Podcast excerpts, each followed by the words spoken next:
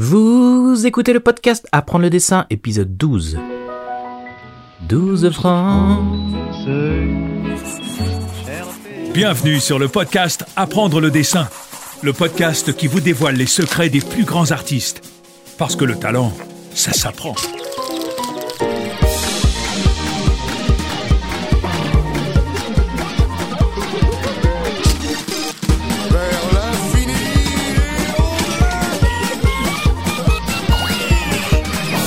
Hey guys, bienvenue dans l'épisode 12 du podcast Apprendre le dessin. J'espère que vous allez bien en ce mois de mai fleuri. Ici tout se passe bien, euh, la chaîne YouTube est toujours en sommeil, le temps que je termine mon premier cours de dessin en ligne, qui sortira, je l'espère, à la rentrée prochaine. En attendant, on continue avec les podcasts. Et comme je vous l'avais dit dans le dernier épisode, le podcast d'aujourd'hui marque un, un peu un renouveau. C'est un nouveau départ puisque le podcast Apprendre le dessin est maintenant enregistré en live sur notre Discord, le Discord Apprendre le dessin, et il va être présenté par deux membres éminents du Discord, Amael et Nicolas. Pour l'épisode d'aujourd'hui, je participe également au podcast parce que bah, j'ai un lien particulier avec l'invité que je connais bien puisqu'on était dans la même promo au Gobelin. Mais pour les prochains épisodes, ce sera dorénavant Amael et Nicolas qui présenteront le podcast. Même si je pourrais toujours intervenir de temps en temps, ce sera eux qui prendront les rênes des interviews. Et donc je les laisse euh, bah, maintenant se présenter à vous. Salut, alors je vais me présenter, je m'appelle euh, Nicolas Reynaud. J'ai fait des études de cinéma dans une école qui s'appelle l'ESRA. J'ai fait ensuite 10 années euh, dans le, le cinéma et la télévision. Enfin, j'ai commencé en tant que régisseur pour ensuite finir assistant réalisateur. Il y a à peu près 3-4 ans, j'ai voulu changer de voie et je me suis réorienté vers le dessin animé en me formant tout seul au storyboard d'animation. J'ai suivi une formation de trois semaines au Gobelin, mais qui, n'avait rien à voir avec le cursus des Gobelins, où j'ai appris euh, les rudiments euh, du storyboard d'animation. C'est une reconversion qui a été euh, fructueuse parce que maintenant je, travaille à temps plein dans le domaine de l'animation et j'en suis très heureux. Hello, je m'appelle Amaël Robillot. Je suis professeur euh, des écoles en reconversion. euh, C'est ma dernière année. Je me convertis dans les métiers de l'illustration et de l'animation, plutôt euh, dans les décors. Je suis le programme de Johan depuis à peu près un an et ça m'a permis d'arriver enfin au niveau tant espéré. voilà.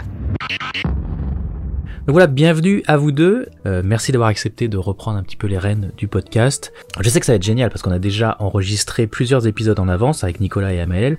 Et vous allez voir, il y a du très très lourd qui arrive et à commencer par aujourd'hui. Pour ce podcast, on a donc reçu Adrien Gromel sur le Discord il y a quelques semaines. C'était vraiment une soirée euh, mémorable. On a, on a passé des heures avec Adrien euh, parce qu'il est très généreux quand il parle et quand il partage sur le dessin et l'animation. Et il nous a raconté son parcours au Gobelin, son passage au studio Disney, avant de plus tard devenir directeur de l'animation sur le film Petit Vampire, qui vient d'ailleurs de sortir en DVD, Blu-ray et VOD. Donc c'était vraiment passionnant et n'oubliez pas d'ailleurs que vous pouvez également accéder à l'enregistrement vidéo de ce live sur la version YouTube du podcast parce que c'est l'intérêt de ce nouveau format, c'est que le Discord permet le partage d'écran et donc parfois les artistes vont pouvoir dessiner en live euh, pour le plaisir ou pour expliquer voilà des, des concepts. Ça a été le cas pour Adrien, même s'il y a eu quelques petits problèmes euh, voilà pour ce premier enregistrement et quelques petits soucis techniques. Voilà, la version vidéo euh, de ce live est disponible sur YouTube. Donc cette belle soirée de discussion, bah, vous allez pouvoir la revivre maintenant. On se retrouve sur le Discord, Adrien Gromel est dans le podcast Apprendre le dessin. Donc, je, bah, on est ce soir avec Adrien Gromel. Bonsoir, Adrien Gromel. Bonsoir. C'est euh, vraiment un honneur pour beaucoup de personnes et tout le monde, tout le monde est très heureux en tout cas que tu sois là euh, Ouais. ce soir. Euh, C'est un plaisir d'être là. ah ben, Ah, Il y a eu des super réactions dès qu'on a annoncé ça sur le Discord. D'un seul coup, euh, effusion, le serveur a failli cramer, c'était magnifique. Merde. ouais. Alors, c'est- Bravo Adrien. Ça va être encore de ma faute quoi. Encore de ta faute. Euh, donc Adrien, euh, c'est de la totale approche. Je vais te laisser te présenter et euh, certainement que tu seras relancé par euh, Johan qui a plein d'autres y questions.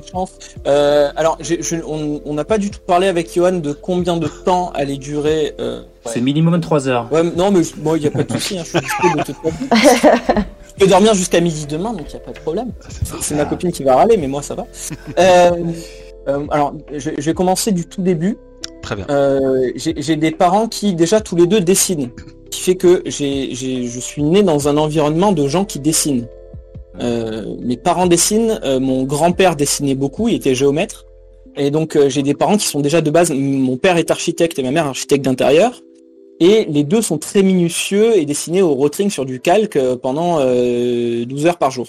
Donc j'ai grandi dans un environnement de gens qui étaient déjà très minutieux, qui m'ont tout de suite donné les bons outils pour dessiner, qui m'ont expliqué comment il fallait dessiner, qui m'ont qui m'ont montré. Et puis moi, vu que j'ai vu, enfin vu, enfin comme tous les enfants, on est très euh, mimétique. Donc euh, très vite, j'ai voulu faire comme mes parents, j'ai voulu dessiner. Euh, J'étais pas du tout passionné par les mêmes choses. Euh, j'ai vécu mon enfance à, devant devant Batman et les Tortues Ninja. Et, et, les Disney et les Miyazaki avec mon grand-père qui dessinait les jaquettes de, de cassettes à la main au crayon euh, et, qui me donnait envie de faire pareil, en gros c'est ça. Et euh, quand j'ai eu 14-15 euh, ans, plutôt que de continuer le cursus général, je me suis retrouvé à, à rentrer dans une école des métiers d'art. Donc à l'époque c'était volume architecturaux art appliqué, donc qui en seconde, première et terminale me laissait la possibilité du coup de travailler 25 heures par semaine du dessin donc avec euh, des cours euh, de dessin sur chevalet, euh, de, des cours de d'architecture, de, perspective, d'anatomie un petit peu. et donc déjà quand je suis arrivé en terminale, j'avais déjà trois ans de dessin un peu intensif derrière moi. Alors en fait, j'ai commencé, je, vous dis trois ans de dessin intensif, mais j'ai toujours dessiné euh, 5 à 6 heures par jour, même quand j'étais gamin, quand j'avais 3-4 ans. Hein. Mm. Donc, ah euh, j'ai commencé de manière très intensive, où c'est devenu mon, job, mon boulot dès la seconde. Mais en fait, j'ai toujours énormément dessiné. J'avais mon frère qui dessinait avec moi, donc on, se renvoyait la balle, mon petit frère, on se renvoyait la balle l'un l'autre, on dessinait beaucoup, tous les deux. On ne faisait que ça. Euh, au point que je me faisais punir à l'école quand j'étais en, quatrième euh, et, troisième, parce que je dessinais tout le temps partout, et que j'avais beau suivre les cours, j'avais des profs qui supportaient pas que je dessine. J'avais des flipbooks déjà, je faisais des trucs comme ça en cours. Donc ils supportaient pas alors que je suivais les cours, etc. Mais quand je suis arrivé du coup en volume architecturaux, là c'était devenu possible. Donc je passais d'autant plus de temps à dessiner. Euh, j'ai voulu à la suite de donc là c'était un BT brevet euh, brevet technicien. Euh, à la suite de quoi je me suis dit bon je, veux faire de l'anime. Je, suis quasiment sûr que je veux faire de l'anime, mais ça me fait peur parce que j'ai aucune école d'anime dans ma région et que partir de chez mes parents à 17-18 ans ça me faisait peur. Donc j'ai quand même tenté en désespoir de cause les SAT, qui était donc euh, l'école de, Roubaix. Et euh, il se trouve que le book, je vous raconte une petite anecdote, ça va prendre une minute de plus, mais c'est pas grave. il se trouve qu'il avait été réquisitionné entre guillemets par l'école pour le mettre dans une expo.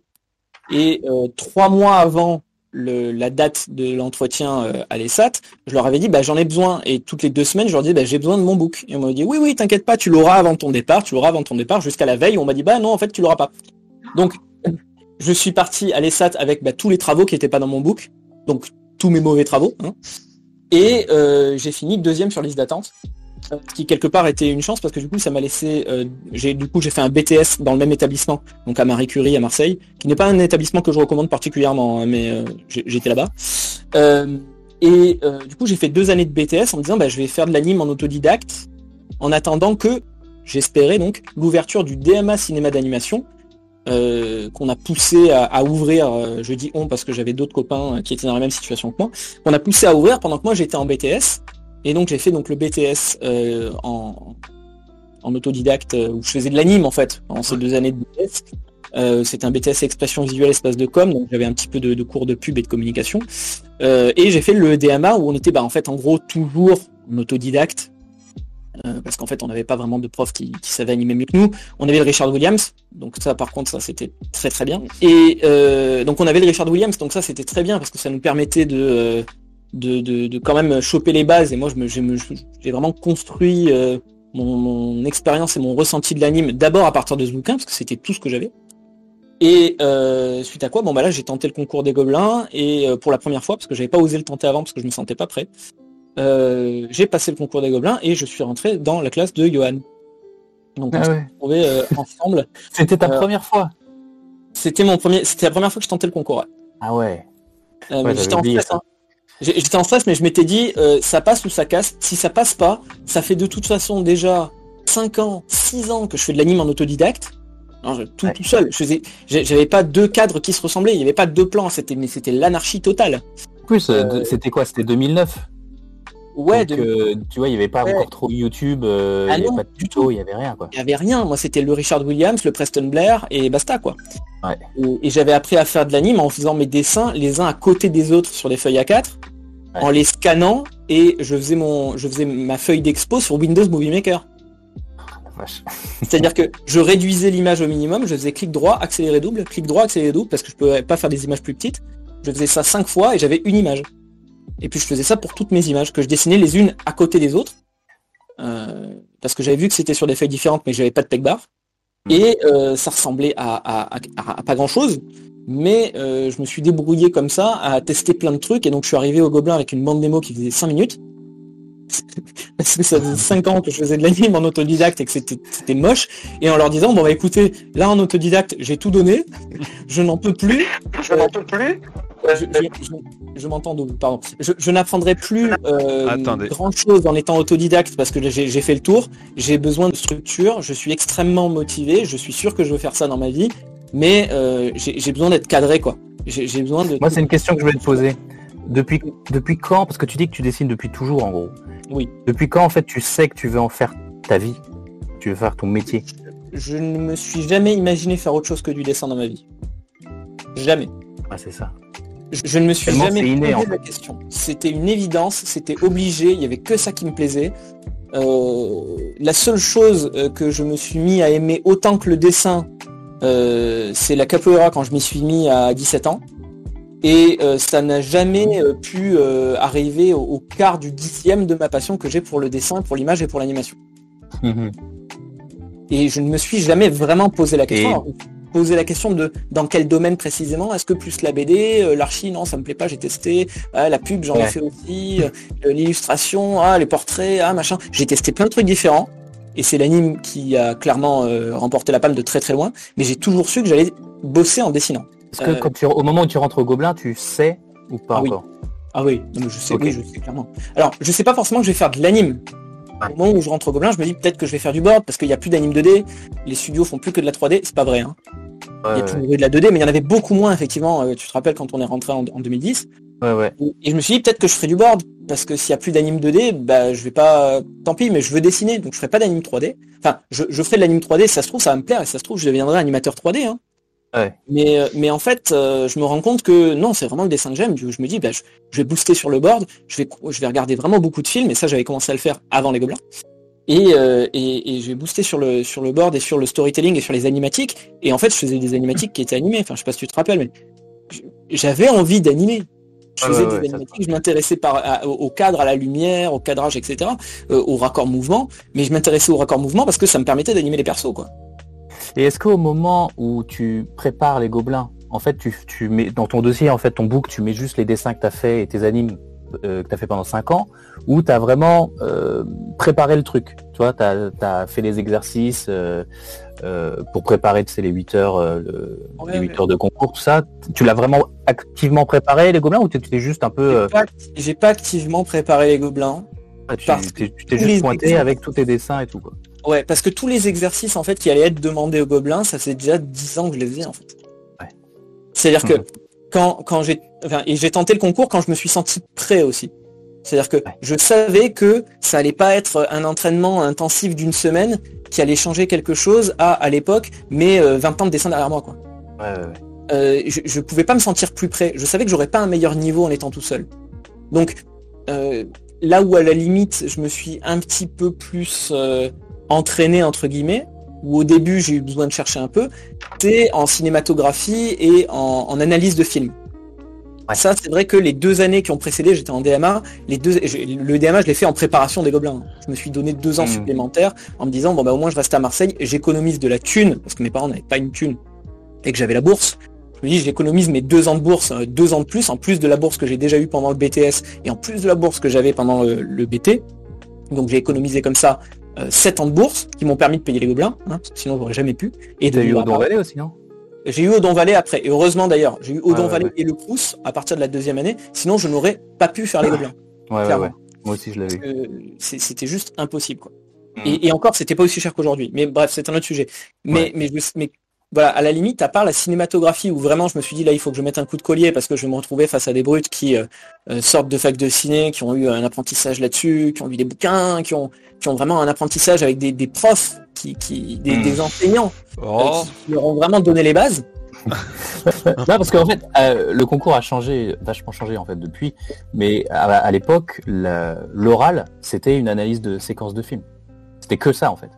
Bah, c'était une grosse partie ça, puis après on montrait notre boulot et on discutait. Mais c'est vrai que Mais il l'avait déjà vu, c'était un entretien après, tu vois. Ouais, ouais, mais c'est un entretien. Mais c'est vrai que le gros de l'épreuve, et euh, si, si on a le temps, je, je vous raconterai ça, mais le gros de l'épreuve, parce que moi c'était un cas, en plus un cas particulier, euh, c'était effectivement cette analyse de séquence, où on allait tomber sur une séquence où on savait qu'il y avait peu de chances qu'on la connaisse par cœur, et où du coup on pouvait pas le préparer en soi, et où, euh, bon bah, il allait falloir euh, bah, être, être vraiment, euh, être fort aussi en, en cinématographie, et pas juste en dessin, quoi.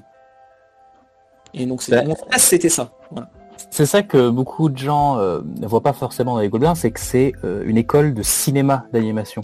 Et il y a vraiment ce, ce côté cinéma. Il n'y a pas que le dessin en fait quand tu, tu passes le concours. Il y a, Oui, y avoir une culture générale du cinéma et de comment en fait on raconte une histoire, comment on cadre un plan, comment on, on raconte quelque chose avec une image. Et, et même quand je suis arrivé en, en première année, euh, j'étais là euh, je- et euh, je- enfin limite je notais sur mon agenda euh, 56e jour, personne n'a vu que je suis une fraude, que je que j'y connais rien en cinématographie et que en fait je suis pas du tout à la hauteur et que je, tout le monde pense que, que ça va et que je suis dans le rang alors qu'en fait je suis le vilain petit canard. Alors que pas du tout, c'est pas vrai, on était tous dans ce cas-là, on avait tous tout, tout à apprendre. Enfin, on avait un niveau graphique, mais on, on avait tout à apprendre tous. J'étais pas du tout à part là-dessus, quoi. Mais, mais je pensais en rentrant que euh, tout le monde allait forcément avoir un, un meilleur niveau que moi en cinématographie, et c'était le cas de beaucoup. euh, beaucoup de gens avaient une culture cinématographique beaucoup plus euh, variée et étendue que la mienne. Mais aujourd'hui, c'est le cas aussi. Il y a toujours des gens qui même rentrent en première année et qui, j'imagine, ont une culture cinématographique égale ou supérieure à la mienne. Ça, ça peut arriver. Et c'est pas ça qui m'empêche de bosser dans le cinéma d'anime. Non. Donc Non. voilà. Et de toute façon, les, les promos étaient constitués comme ça. Ils cherchaient des profils différents, des gens qui, qui sont plus en, voilà, en, en cinématographie, mais en dessin pur, en décor, en couleur. Enfin, ils constituent une promo euh, diversifiée parce que au final, on va devoir faire des films et donc euh, former des équipes, tu vois, qui vont avec euh, chaque personne qui va avoir sa spécialité sur le film. Donc bon, ça rentre dans ce que tu dis et, et c'est ça qui marche bien, je trouve, au Gobelin. Et c'est pour ça Ouais, je fais des films aussi bien. Et je suis d'accord. Le, le but c'était de composer des promotions. Voilà. C'était pas de, de choisir euh, euh, des, des gens qui sont tous bons en, en dessin qui sont tous bons en tout. C'était de Ouais. composer des promotions avec des gens qui vont les uns et les autres euh, apprendre en fonction des cours évidemment et des intervenants, mais aussi apprendre les uns des autres parce que euh, on va travailler ensemble, on va bosser en équipe et euh, on, on va pouvoir s'apporter des connaissances que euh, qui, qui ont déjà été acquises en fait entre nous Ouais. par les uns et les autres. Et c'est vrai que le et moi ça ça, ça faisait partie de mon oral. euh, j'ai mis à fond le le l'accent sur je veux apprendre à bosser en équipe, je veux apprendre à bosser en équipe. Ça fait 7, ça fait 8 ans que je travaille tout seul et Mm. je n'ai qu'une envie, c'est de travailler en équipe. Je n'en peux plus d'être tout seul en autodidacte. Je, je veux travailler avec des gens, je veux me mettre au service d'un projet. L'ego, je n'en peux plus. L'ego des gens dans le dessin, ça me fatigue parce que euh, parce que je voyais bien qu'il y avait des gens qui galéraient en dessin et que en même temps, bah, vu que j'ai toujours été extrêmement critique, beaucoup plus avec moi-même qu'avec les autres, mais mais aussi avec les autres. Dès que je faisais la moindre petite critique ou la moindre petite réflexion, j'avais l'impression que j'avais insulté euh, parce que tout le monde avait un ego disproportionné par rapport à son dessin. Et donc je, ne supportais plus ça quand j'étais à Marie Curie. Et je me suis dit là, je vais me retrouver dans une classe avec des gens qui de toute façon des niveaux qui, qui, qui dans plein de domaines sont largement meilleurs que les miens et je vais avoir plein de choses à apprendre d'eux et de l'école. Et donc, euh, genre, et j'ai- surtout, je vais pouvoir bosser en équipe. Donc, quand, quand quelque chose n'ira pas sur un plan, c'est pas le dessin de telle personne que je critique ou le fait que ben, non, il y a une erreur sur un plan, il y a un truc qui va pas, là ça pop. Bon bah on le corrige. Si vous voulez, je le corrige. Il y a pas de ça, c'est ça qui est beau, je trouve, avec euh, bah, le concours des Gobelins et, et, enfin toutes les grandes écoles. De toute façon, c'est c'est que le concours, c'est comme une montagne à gravir. Et en fait, quand tu arrives en haut, c'est comme si tu recommençais tout de zéro. Ouais, Et, si, si. et voilà. Et tout le monde était, enfin, je me rappelle la première année, tout le monde était quand même très euh, humble en fait. Tout le monde était désireux d'apprendre et il y avait une super ambiance. Et euh, bah, justement, du coup, je vais te demander comment toi t'as vécu ces trois années. et les projets qu'on a fait en équipe justement alors moi j'ai alors j'ai eu la chance de commencer le premier projet en équipe dès la première année parce que sur Plantu j'étais avec Julien et on a fait un, petit truc d'une trentaine quarantaine de secondes du coup à deux et en plus, mhm. j'avais la chance d'être avec Julien, qui est une, une, patte infinie et qui est la personne la plus gentille du monde, la plus ouverte et, euh, et probablement une des personnes avec lesquelles c'est le plus facile de bosser. Euh, et, euh, et, moi, je sais qu'il y avait pas mal de gens dans la classe qui, euh, qui, me regardaient pas forcément d'un très bon oeil parce que bah, j'ai été très critique envers tout et tout le temps. Donc, euh, bon, tout le monde m'aimait pas trop. Mais Julien, au contraire, lui, c'était du genre à, au contraire, venir et demander en fait pour, pour apprendre plus vite, qui est, je, pense, la meilleure attitude. Et du coup, bah, ça se passait extrêmement bien parce que j'avais pas besoin de venir le voir quand il y avait un problème, c'était lui qui prenait les devants pour me dire est-ce que là tu vois pas quelque chose? Et du coup, travailler en équipe avec Julien, c'était un plaisir. Et c'était la première fois vraiment. Alors j'avais fait des stages déjà avant, hein, quand j'étais en DMA, etc. Donc j'avais déjà un peu bossé en équipe en studio. Et j'avais vu qu'en studio, bah, ça, ça, se passait bien. C'était plutôt l'attitude à avoir. C'était quand il y avait un problème de soulever le problème plutôt que de le cacher sous le tapis. Euh, et, du coup, bah, c'est ma première expérience de, travail d'équipe, c'était avec Julien, et, c'était une très très bonne expérience. De manière générale, toute mon expérience au Gobelin, en dehors du film d'Annecy où c'était un peu tendu, mais pour, plein de raisons, euh, ça s'est très bien passé et j'en garde de manière générale euh, quasiment que des bons souvenirs. Après, j'ai eu des, problèmes sentimentaux. Hmm de, gens qui ont la vingtaine et qui, chamboulent leur vie euh, sociale et amoureuse, qui font que, euh, vu que je me retrouvais avec mon ex en troisième année, c'était pas facile. Euh, mais, mais en dehors de, ce genre de soucis-là, les, souvenirs que j'ai des trois années sont, sont géniaux, quoi. Ouais. Mais ça concerne pas l'école, c'est des histoires de vie. Oui, c'est ça. Et, et bon, un, un, passage qui est toujours important pour les étudiants, c'est le film de fin d'année. Toi, tu avais fait Miosis. Euh, ça s'était bien passé alors? Bah, ça s'était très bien passé. J'avais une fois de plus, j'ai eu de la chance dans les équipes. Alors j'ai eu de la chance. Peut-être, enfin, j'aurais pu tomber dans d'autres équipes où j'aurais eu beaucoup de chance aussi parce qu'il y avait, enfin, dans notre classe, on était quand même des pipous. Tout le monde était quand même. Enfin, c'est l'impression que j'ai. Après, peut-être que je m'aveugle. les gens ont très mal vécu les, trois années, hein. mais euh, mais j'ai l'impression quand même que la plupart des gens étaient quand même très bienveillants. Euh, à la limite, les gens qui, qui étaient qui étaient pas forcément hyper bienveillants, à la limite, ils s'en foutaient un peu et tu faisais ta vie et ils venaient pas t'embêter, quoi. Mais la plupart des gens étaient vraiment bienveillants. Il y avait vraiment cette volonté de venir aider l'autre en face, même s'il est pas dans ton équipe, même s'il fait pas sur ton film. Euh, et, et, très franchement, euh, euh je disais voilà pour pour Miosis, on, on s'est mis plus ou moins en groupe euh, dès l'été qui a précédé la troisième année, puisqu'à l'époque c'était en trois ans. Et j'étais donc avec Thibaut, Guillaume, Emmanuel Askibrassard et, et, Ricky nous a rejoint après. Ricky qui était du coup voilà, de Calart. Voilà, qui nous a rejoint depuis Calart une fois que le projet était déjà avancé à l'état d'animatique et qui du coup lui était un peu l'œil neuf, l'œil entre guillemets au début extérieur. Après plus du tout parce qu'il était complètement intégré dans l'équipe, mais c'est vrai que au départ on a beaucoup utilisé Ricky comme un œil extérieur au moment où il est arrivé pour nous dire est-ce que là il y a des trucs que tu comprends pas, est-ce que là il y a des trucs où au niveau de l'intention c'est pas flou, est-ce que voilà. Euh, donc on a eu aussi cette chance là. Mais c'est vrai que euh, on, se faisait des réunions un petit peu euh, en semaine. Un truc qui revenait très souvent, c'était surtout Guillaume qui avait tendance à mettre ça en avant, c'est est-ce que vous êtes tous contents de ce qu'on est en train de faire?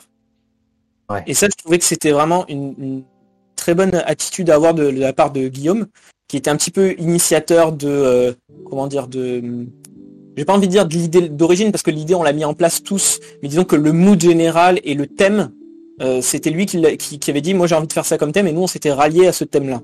D'accord, ouais. Et, et euh, Guillaume euh, se sentait cette responsabilité-là vu qu'on l'avait suivi dans, dans ce, ce thème-là, de nous dire mais les mecs, moi j'adore ce qu'on est en train de faire, mais est-ce que vous vous sentez bien dans ce que vous êtes en train de faire? Est-ce que ça vous plaît? Est-ce que vous prenez plaisir à le faire? Et euh, je veux pas qu'il y ait de problème dans l'équipe parce que ce qu'on est en train de faire, ça va à tout le monde? Alors, très souvent, c'était Guillaume qui mettait ça en avant. Quand c'était pas lui, de toute façon, on, faisait tous euh, euh, part de, de notre contentement ou notre mécontentement quand il y avait des choses qui n'y allaient pas, parce que c'est comme tout, hein, c'est un projet, il faut, faut bien s'y faire. on a essayé de mettre un minimum d'ego dans le film et un maximum de, détachement sur euh, c'est pas mon film, c'est notre film, le film est une entité propre et euh, notre but c'est de, le rendre le mieux possible, qu'est-ce qui est mieux pour le film? Euh, Je sais que on était cinq réalisateurs. Au maximum, je pense qu'on a tous essayé d'imaginer un réalisateur qui n'était pas nous et de dire lui il ferait quoi comme choix pour ce film? Voilà. Et après, le, gros point positif, c'est que très franchement, on, a tenu nos postes, quoi. C'est-à-dire que euh, on avait euh, Guillaume qui était clairement le, DA euh, et, un peu le papa prod. on avait Thibaut qui était la brute d'anime de, FX, dès qu'il fallait aller vite, abattre énormément et de très très bonne qualité de l'anime et qui, a fait le design du personnage masculin. Euh, on avait euh, Emmanuel qui, pareil, avait un niveau, je sais, sais pas si tu te rappelles, mais Emmanuel c'était euh, monsieur technique quoi. Bah, dès qu'il y avait un truc challenge où il fallait faire tourner des persos avec des turns dans l'espace, dès qu'il y avait des trucs hyper relous avec des marches à faire en cycle où il fallait faire des trucs hyper carrés, hyper hyper justes, c'était pour Emmanuel et en plus ça lui plaisait. Donc les trucs chiants c'était pour Emmanuel parce qu'il aimait ça quoi. Il, il, nous le demandait. Euh, donc il n'était pas du tout euh, déçu ou il se sentait pas mal euh, de, de, gérer des trucs qui techniquement allaient être très très complexes. Au board, on s'était partagé la tâche à plusieurs, on avait des séquences qui, nous ressemblaient plus ou moins en termes d'émotion et que, du coup on arrivait à mettre des choses. Par exemple, bah, évidemment, Emmanuel, il était sur le, moment où les humains deviennent entre guillemets un peu mécaniques. La perte d'identité, c'était pour Emmanuel parce qu'il fallait montrer la mécanique. Ouais. Euh, la, fin, euh, c'est plutôt Thibaut. Les, gros FX, les trucs qui, bougent de manière très euh, anarchique et, un peu un peu violente. Ça, c'était pour, pour Thibaut. il a d'autres plans aussi au début où il y a du FX, où il y a des trucs. Voilà. Les, tout ce qui était ambiance et DA et, plutôt poser le ton, ça, c'était plutôt Guillaume. Hmm. Et moi, c'était plus les scènes un peu, bah, la scène charnelle un petit peu du début, au niveau du board, je m'occupais plutôt de ça et, euh, et tout ce qui est et la fin au moment où on commence à avoir des, le, début de l'action, le début vraiment de, euh, du, climax. Euh, c'était moi qui étais plutôt au bord à ce moment-là, mais après on a pris les plans aussi des uns des autres, donc on a, bien mélangé tout ça. Et Ricky, lui, est arrivé. Enfin, moi, je me suis retrouvé, voilà, je me suis retrouvé au bord un petit peu sur cette scène-là, et après à l'anime sur, on va dire les, plans un peu. on aurait du mal à définir ça, les, les trucs où on a vraiment du, du charnel, quoi un, rapport au corps. Le rapport au corps, au charnel, à, à la euh, à l'agressivité euh, musculaire organique du corps. Quoi. Euh, donc il y a un peu au début et il y a un peu, un peu à la fin. Et Ricky, lui, venait là pour nous donner une vision d'ensemble du truc où en fait quand Ricky est arrivé, on s'est dit ok bah dorénavant quand on a une question de réel, on, demande à Ricky si ça ça passe et si ça ça paraît cohérent et c'est lui qui va quasiment nous répondre. Euh, alors on se mettait d'accord tous entre nous, mais c'est vrai que si, si on voyait que Ricky faisait une tête un peu étrange, je me disais ok là ça va pas. Dis-nous, toi, qu'est-ce que tu vois? Comment tu l'imagines? Qu'est-ce qui te paraît logique? Parce que cet œil un petit peu extérieur, ça nous permettait aussi de nous mettre raccord sur ah ouais mais moi j'ai dit ça parce que je pensais à ça, mais en fait euh, ça c'est peut-être juste moi, peut-être que là je mets de l'ego dans le film, alors qu'il faut jamais mettre de l'ego. Et dans mon souvenir, on, faisait un peu tout ça. Enfin, dans mon souvenir, on se montrait tous nos animatiques euh, dans la promo pour avoir ce, ce regard extérieur, comme tu dis. Et, mais nous, l'avantage, c'est que Ricky faisait totalement partie de l'équipe. Ouais. Dans, dans le sens où il n'était pas extérieur à l'équipe. Il, allait animer les plans. Il, était impliqué, quoi. Il, faisait partie de l'équipe, quoi. Il, était réalisateur au même titre que nous. Alors que quand on le montre autour aux autres équipes, bon, euh, t'as as ton avis et nous on l'écoute et on le montre pour justement avoir un avis extérieur, mais c'est un avis extérieur. Hmm. Là, c'est un avis intérieur. Et, et, du coup, on avait cet avantage-là euh, aussi. Mais du coup, ouais, j'en garde un, super bon souvenir. Et, euh, et, le film, a, bien marché, enfin, il a eu une bonne réception. Hein. Ouais, ouais, il a eu une très bonne réception. C'est un film que, j'assume, entre guillemets, euh, encore. C'est un truc que je trouve, je trouve qu'on avait fait du bon boulot. Bon, je, trouve, mais je trouvais déjà au moment où, on avait placé l'animatique et le board, je trouve qu'il y a quand même un, côté un peu euh, post-ado, The Wall, Bis, bon, dans le thème et dans l'histoire. Voilà, il y, a toujours cette, comment dire, le thème en lui-même, je le trouve pas très mature et très adulte. Mais je vois, ce que tu veux dire, mais le film est très beau. Mais le film est beau et au moment où on l'a fait, on l'a fait avec euh, sincérité et euh, je l'assume complètement. C'est pas du tout un truc euh, où, j'ai honte de le re-regarder, quoi. Au contraire. Hmm. Alors j'ai une question euh, parce que j'ai un petit doute. Euh, ton stage à Disney, c'était en troisième ou deuxième année? C'était entre la deuxième et la troisième année du coup. Ah voilà, c'est ça. Et euh, alors du coup, en fait, euh, alors, je sais plus ça- si ça marche encore euh, aujourd'hui, mais à l'époque, il y avait un programme en fait euh, avec les studios Disney et tous les ans, ils prenaient en fait deux étudiants entre la seconde et la troisième année du coup. Et toi, t'avais été pris, t'avais été pris au. Attends, mais t'étais avec Avec Mandy Mandy. Avec Mandy. Alors avec Mandy. tous les ans, ils prenaient une à deux personnes en fonction de si Voilà, vraiment il y avait des gens où ça valait le coup. Et le gros avantage à Disney, alors à l'époque, je sais pas si aujourd'hui c'est encore la même chose, en tout cas le, le programme, il me semble qu'il qu'il est plus vraiment comme ça. Euh, mais à l'époque, en tout cas, euh, on était euh, choisi par notre mentor. C'est-à-dire Ah ouais. que c'était la personne qui, allait nous, nous mentorer, Ouais. qui regardait les boucles et qui disait lui je veux, ou elle je veux. Ouais. Parce que je vois que là, il y a, il y a un truc à faire, ça, ça m'a fait rire. Là, je trouve qu'il y a, il y a une prouesse à tel niveau et euh, cette personne-là, euh, je veux, euh, je, veux la, la mentorer pendant deux mois. Quoi. Alors ton mentor, c'était qui? Moi, c'était Eric Goldberg. Bam. Alors, euh, c'était, euh, une grosse claque Bah ouais. les. Alors, faut voir que moi, pendant quasiment un an, pendant ma première année de DMA, euh, ça a duré bah, quasiment pendant toute l'année. et J'ai regardé Aladdin image par image. C'était un film. C'était un film que j'avais euh, en que je pouvais ouvrir sur QuickTime. Et du coup, je regardais le film image par image pour comprendre les, les stretch and swatch, pour comprendre les anticipations, pour euh, pour comprendre en fait ce que je voyais écrit dans le Richard Williams, mais que je trouvais un peu trop appliqué techniquement, basiquement dans le Richard Williams. Donc, j'ai regardé Aladdin image par image plusieurs fois en boucle parce que je trouvais que euh, il y avait une un côté cartoon un peu simple, un peu synthétique, un peu naïf quelque part parfois, mais, mais qui rendait suffisamment bien pour qu'on y croit en fait. Mais c'est justement un peu la patte de Eric Goldberg. Il a un côté un peu euh, old school en fait dans son anime. Totalement.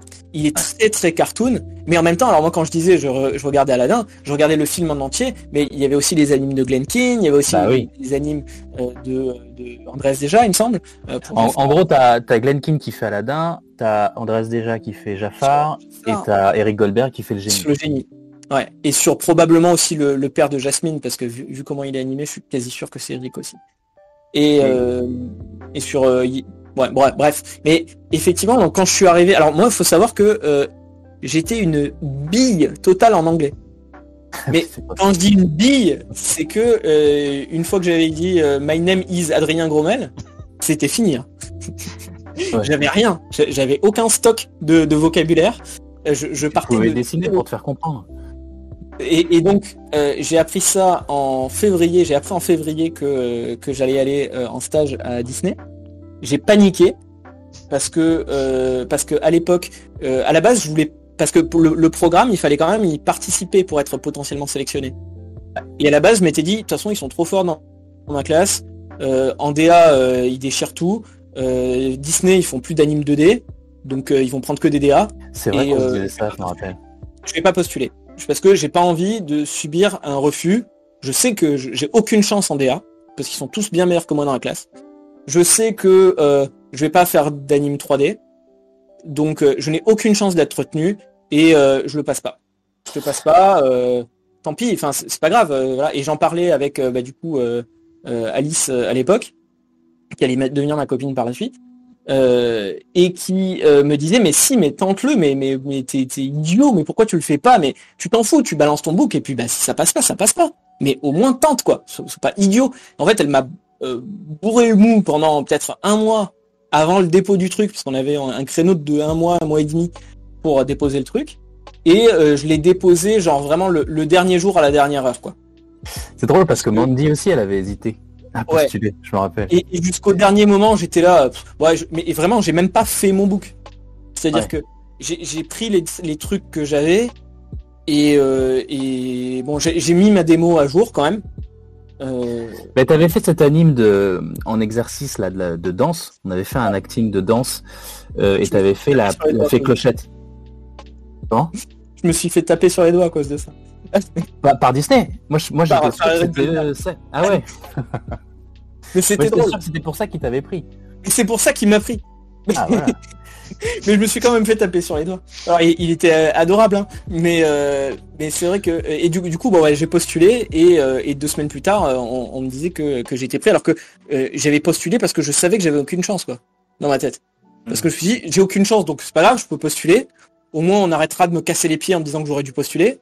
Et euh, de toute façon euh, je parle pas un mot d'anglais donc euh, pff, Et alors, et alors comment ça s'est passé euh, le stage?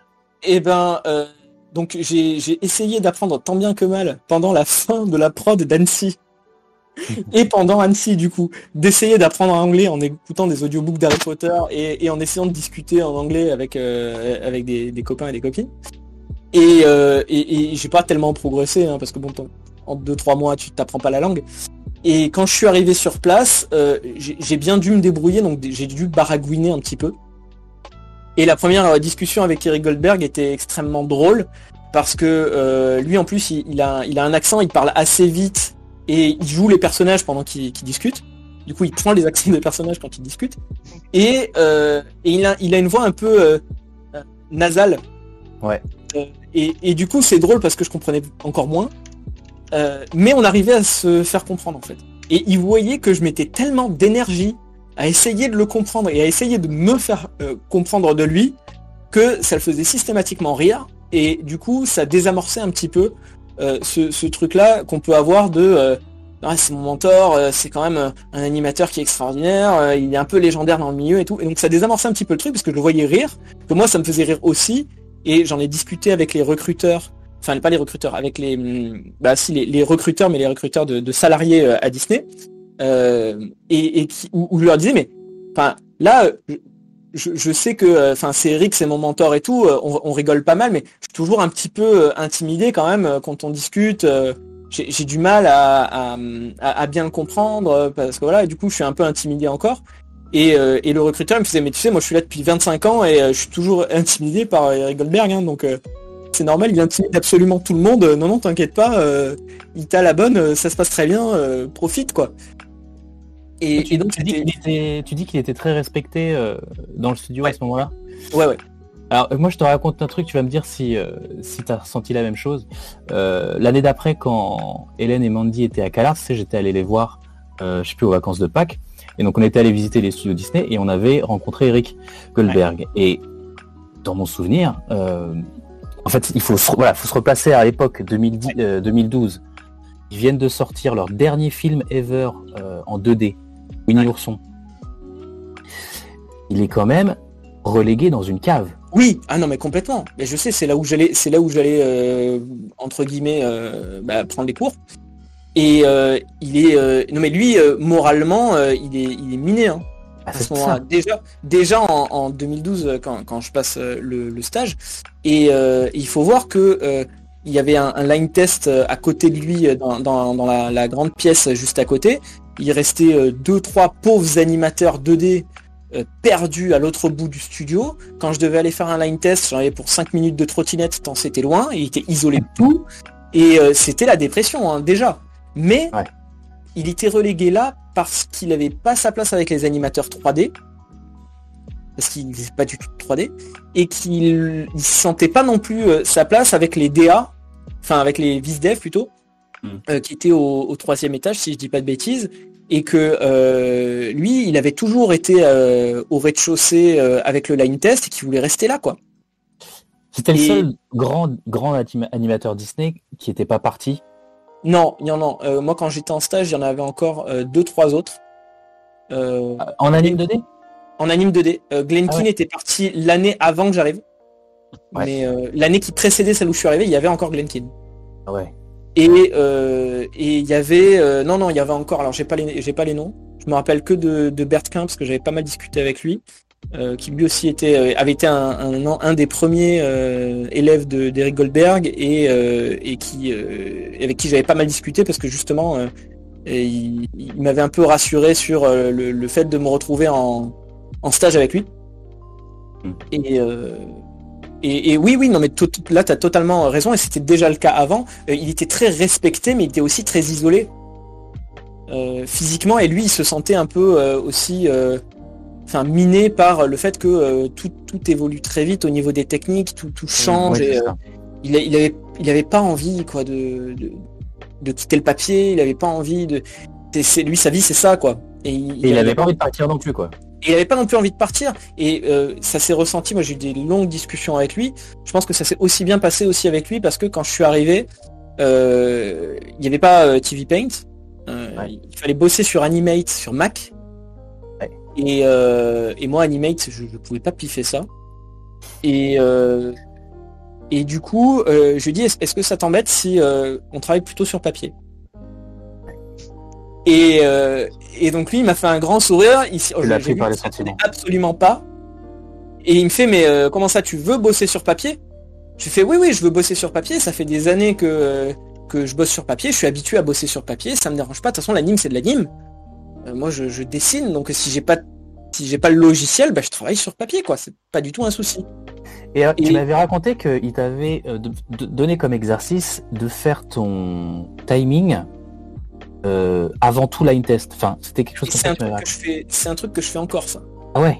C'est un truc que je fais Parce que c'est à l'ancienne, ça.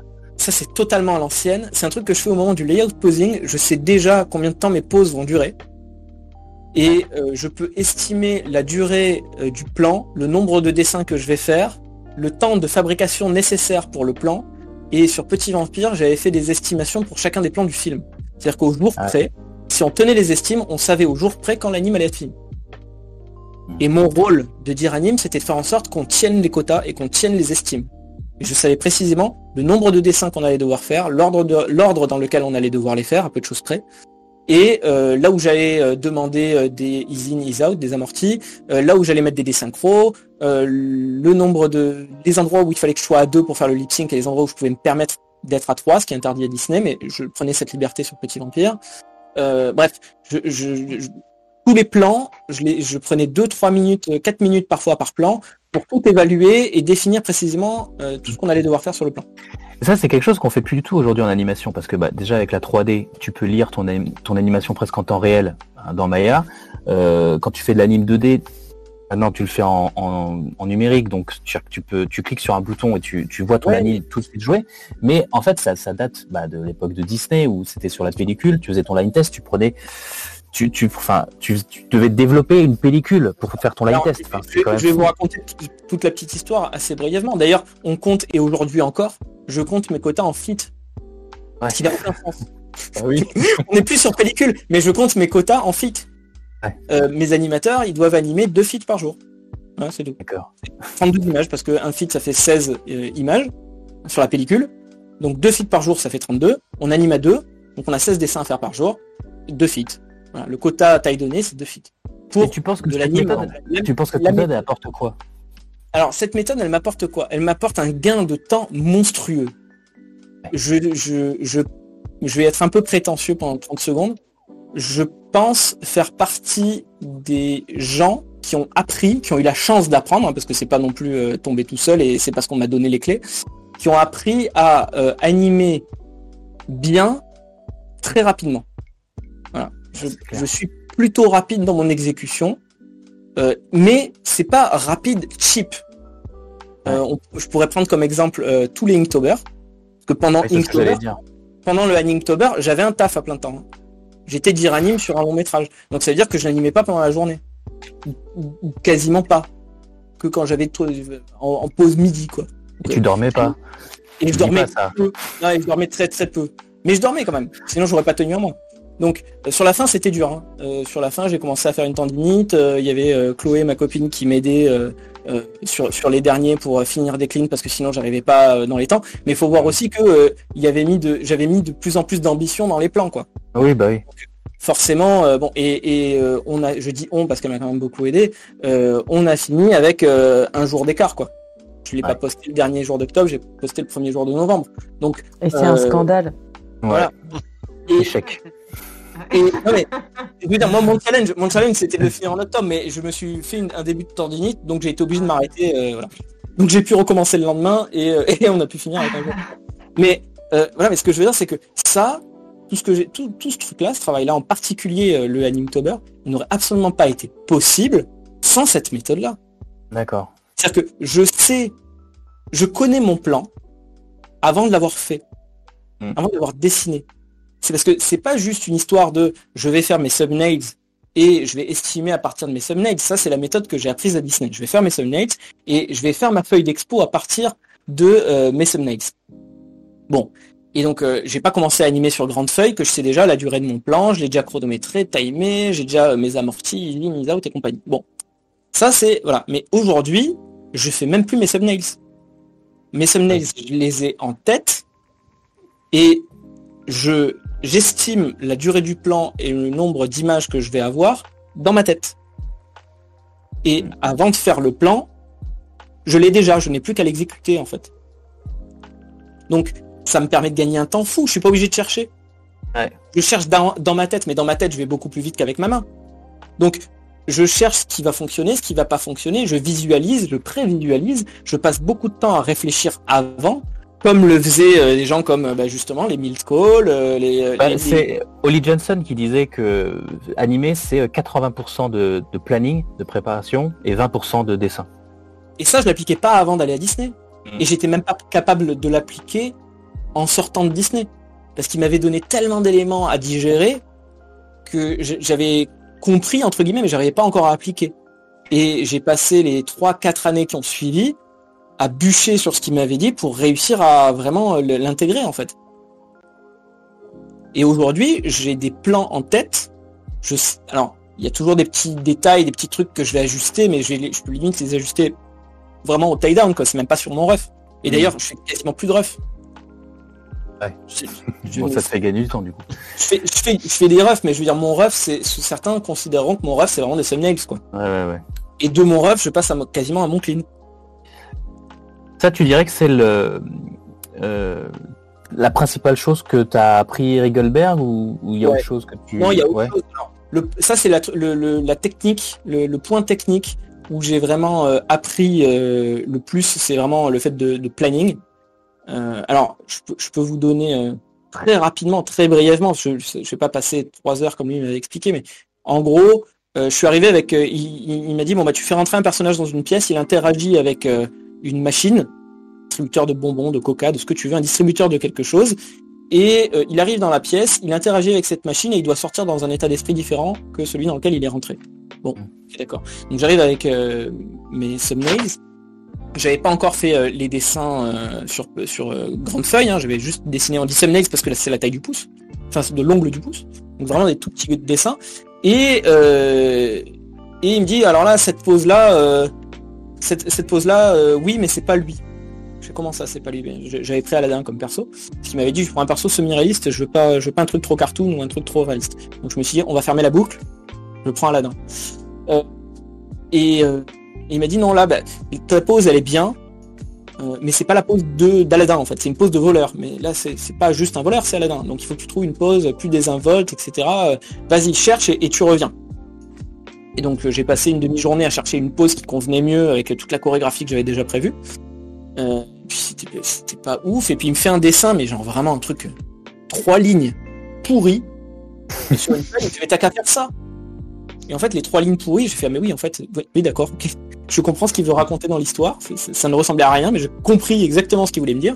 J'ai fait le petit euh, je fais, bah, voilà, bah, du coup, là, j'ai mes thumbnails, maintenant, je peux passer sur papier, je peux, passer en grand. Il fait, bah oui, mais elle est où ta feuille d'expo? Je dis, bah, la feuille d'expo, je la fais en même temps que mon anime.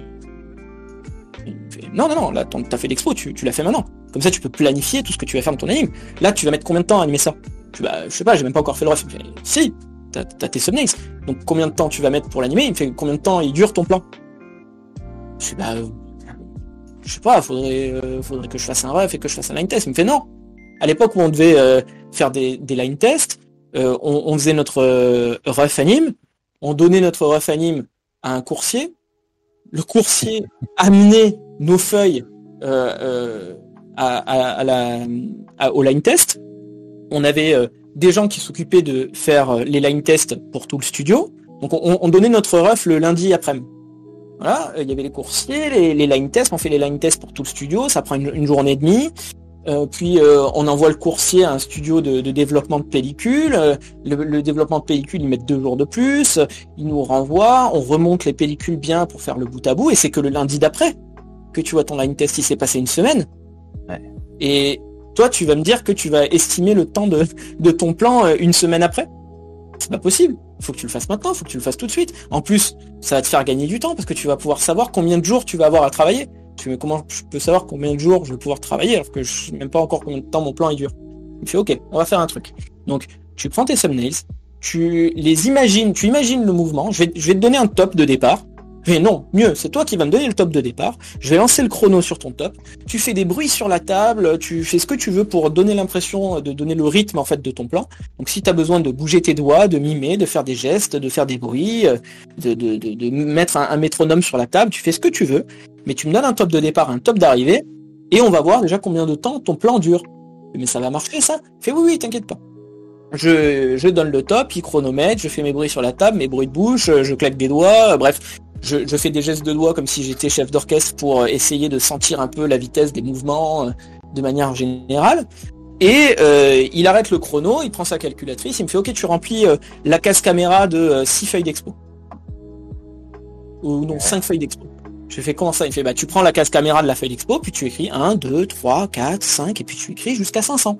Comme ça tu auras déjà tes feuilles d'expo vides, vierges, prêtes. Et pendant que tu fais ça, tu essaies d'imaginer euh, pendant que tu écris 1, 2, 3, 4, 5, 1, à quel, euh, quelles sont les images que tu auras à peu près à ce moment-là Déjà? Tu essaies de te faire une idée d'ensemble. Et euh, donc je fais ça, je remplis. non, il m'en avait demandé si. Je remplis donc plus de, de 5 feuilles. voilà. Et, et, donc je, je, remplis juste la case caméra. Et il me fait bon bah maintenant on va estimer pour chacune de chacune de tes images en thumbnails combien d'images elle doit durer. Donc euh, là, ok, bon bah t'as un pas un peu furtif. Donc euh, ça c'est la pause entre le premier pas et le deuxième pas. Euh, tu penses qu'il y a combien d'images entre ce premier pas et ce deuxième pas? Ouais, je ne sais rien. là, comme ça, à vue de nez, je pense qu'il doit y avoir 34, 35 images, peut-être 29, entre 29 et 35 images. Fait, pourquoi 29 Pourquoi 35 Bah je sais pas, tu me demandes de donner un chiffre, je te donne un chiffre, moi je ne sais pas précisément. Fait, mais faut pas que tu me donnes un chiffre au hasard. Je fais oui, mais là je te donne pas un chiffre au hasard, mais je, ne sais pas comment choisir le bon en fait. Euh, fait, là, déjà il y a un truc, c'est que tu m'as dit 29 euh, ou 35, euh, ça n'a aucun sens, c'est pas des chiffres d'or. Alors est-ce que tu sais déjà ce que c'est que les chiffres d'or? Je suis convaincu, convaincu que vous, vous ne savez pas ce que c'est que les chiffres d'or, la grande partie d'entre vous. Donc on va parler de chiffres d'or comme on va parler de nombre d'or. Les chiffres d'or, c'est ce qu'on aime parce qu'on peut bien découper dedans. 32, c'est un chiffre d'or. 32, c'est un chiffre d'or, déjà parce que euh, bah, 32, euh, c'est 2 feet, donc c'est pile les quotas. Euh, en plus, 32 divisé par 2, bah, ça fait 16. 16 divisé par 2, ça fait 8. 8 divisé par 2, ça fait 4. Et 4 divisé par 2, ça fait 2. C'est bien, on peut animer à 2, on peut faire du lip sync, on est content. si par contre, au lieu d'être à 32, on est à 33, ça veut dire qu'à un moment donné, je suis obligé de passer à 1 ou de passer à 3. Mais 3, c'est interdit à Disney. Et ça, j'ai bien compris. Je suis bien fait taper sur les doigts quand un jour j'ai lancé une image à 3. J'ai bien compris qu'il fallait pas. Euh, alors pourquoi 3 c'est interdit euh, à Disney? Euh, C'est interdit parce que le, lip sync en fait. Concrètement c'est surtout ça et je suis d'accord là-dessus. les, les lip sync à 3 ça marche pas. Donc ils ont clairement totalement interdit le truc, c'est banni, c'est pas autorisé. Voilà, je me posais pas la question à l'époque. Aujourd'hui, je vais quand même composer les trucs avec du 3, mais je vais utiliser 3 vraiment quand, quand c'est nécessaire et que je sais, quand je sais que je peux. Mais c'est vrai que dans mes calculs, je suis moins rapide que quand je dois tout évaluer à 2. Euh, bref, quoi qu'il en soit, euh, c'est plus facile quand on a un, truc à 32 parce qu'on sait qu'au milieu dans le temps, on est à 16. Et donc si je veux gérer ma vitesse par le spacing, je sais où se trouve le milieu dans le temps. Vous, me suivez Donc vu que j'ai le milieu dans le temps et vu que je peux découper par tranche de milieu dans le temps, je vais pouvoir gérer tout par le spacing. Le lip sync, oui, c'est la bouche qui va se caler sur, euh, sur la voix. Donc, me caler, euh, donc avoir, euh, avoir effectivement cette capacité de découper le temps par tranche égale, à 2, à 4, à 8, à 16 ou à 32, ça va me permettre très rapidement de gérer mon plan, ma vitesse de plan, mes accélérations, mes ralentissements par le spacing. Et ça va être ça le plus important. Et euh, ça va me permettre aussi de euh, parfaitement planifier mon, mon plan dans, l'ensemble. Alors après, ça, veut dire aussi que euh, je peux très bien me retrouver à dire, oui, mais là, je veux pas être à 32, et pourtant, je veux pas être à 64. Parce que le double de 32, bah, c'est 64, donc je veux pas. Et il me faut quelque chose entre les deux. Mais je peux très bien faire 32 plus un amorti à 8. Où je fais intermilieu, intermilieu et interrotière pour finir mon amorti. Auquel cas, bah, j'ai mon anime à 32 et je finis par un amorti. Donc, facile à, à ce moment-là, je peux être, je peux être à, à- je rajoute 8 images après mes 32, je suis à 40. 40, ça va être un nombre entre guillemets d'argent, quoi. C'est pas un nombre d'or. On se comprend. Et, donc il m'a dit maintenant on va faire toute l'estime de toute ta séquence comme ça. Et on a négocié pour chacune des images en thumbnail, j'en avais euh, peut-être une vingtaine, une trentaine. On a négocié euh, ardemment en disant bah non là je veux pas que ce soit euh, euh, à 40, je pense qu'il y a besoin de 4 images de plus. Non là, euh, mais pourquoi là ça tu veux le mettre à 5 Je veux le mettre à 5 parce que j'ai besoin de 7 images, 7 images, 7 images, 7 images, 7 images, mais à la fin je l'anime à une. Et en fait c'est parce que j'ai un intermilieu, mais que là j'ai trois images, il fait ah d'accord ok bon tu peux le laisser à 5. Euh, mais ça alors là euh, tu veux le mettre à combien? Ah ouais ça tu ah tu penses que tu peux l'animer à deux mais quand même tu vas avoir des spacings très grands si tu l'animes à deux ouais du coup je peux me permettre de l'animer à une à tel endroit mais du coup je peux faire un amorti comme ça et bref on a pensé ensemble enfin ensemble c'est lui qui me poussait dans mes retranchements mais euh, j'ai dû négocier entre guillemets euh, pour chacune des images que je devais allouer à une image à, à une à, à- à une pause ou à une autre et euh, on n'est pas tombé sur un nombre fixe, c'est-à-dire je je- j'avais pas un nombre total dans lequel je devais rentrer. Il n'avait pas fait encore ce calcul-là. Et euh, à l'arrivée, je me rappelle, on, on- je me rappelle même du chiffre, on arrive à 512 images sur la feuille d'expo. Et euh, il prend le chrono, il monte le chrono, il prend la calculatrice, il, euh, multiplie euh, par euh, 24, on tombe sur 512. Et je mais tu, tu m'as piégé en fait, parce que là, pour tomber pile sur le nombre d'images qu'on a estimé, vraiment, il me fait, non, c'est un peu de la chance et un peu normal, parce que de toute façon, à 4-5 images près, on serait tombé bon. hein. Hmm. Parce que tu connais ton plan, on l'a estimé ensemble, tu les connais les timings, et pour qu'il soit juste, il faut qu'il soit comme ça. Donc, c'est bon. À 5 images près, on aurait pu faire des petites erreurs, mais j'ai été là pour euh, effectivement te guider et t'orienter pour avoir un truc vraiment juste. Mais t'as négocié avec moi et je suis d'accord avec toi et on est d'accord sur ces timings-là ensemble. On s'est mis à deux, donc c'est deux fois plus facile. 512, pile. Donc, euh, et effectivement, on a mis le- l'anime à, à- enfin, on a mis, j'ai fait les pauses clés, on a, on a tout estimé, on a tout mis comme ça. Et, euh, et à 512, ça marchait parfaitement. Hmm. C'est, ça marchait parfaitement.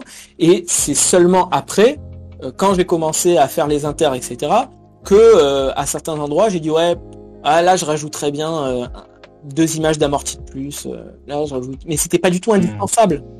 Et euh, C'était du polish, quoi. Ouais, c'était du polish, mais c'était pas. Je veux dire, si on avait laissé le plan en l'état, Ouais. euh, il fonctionnait dans le film, quoi.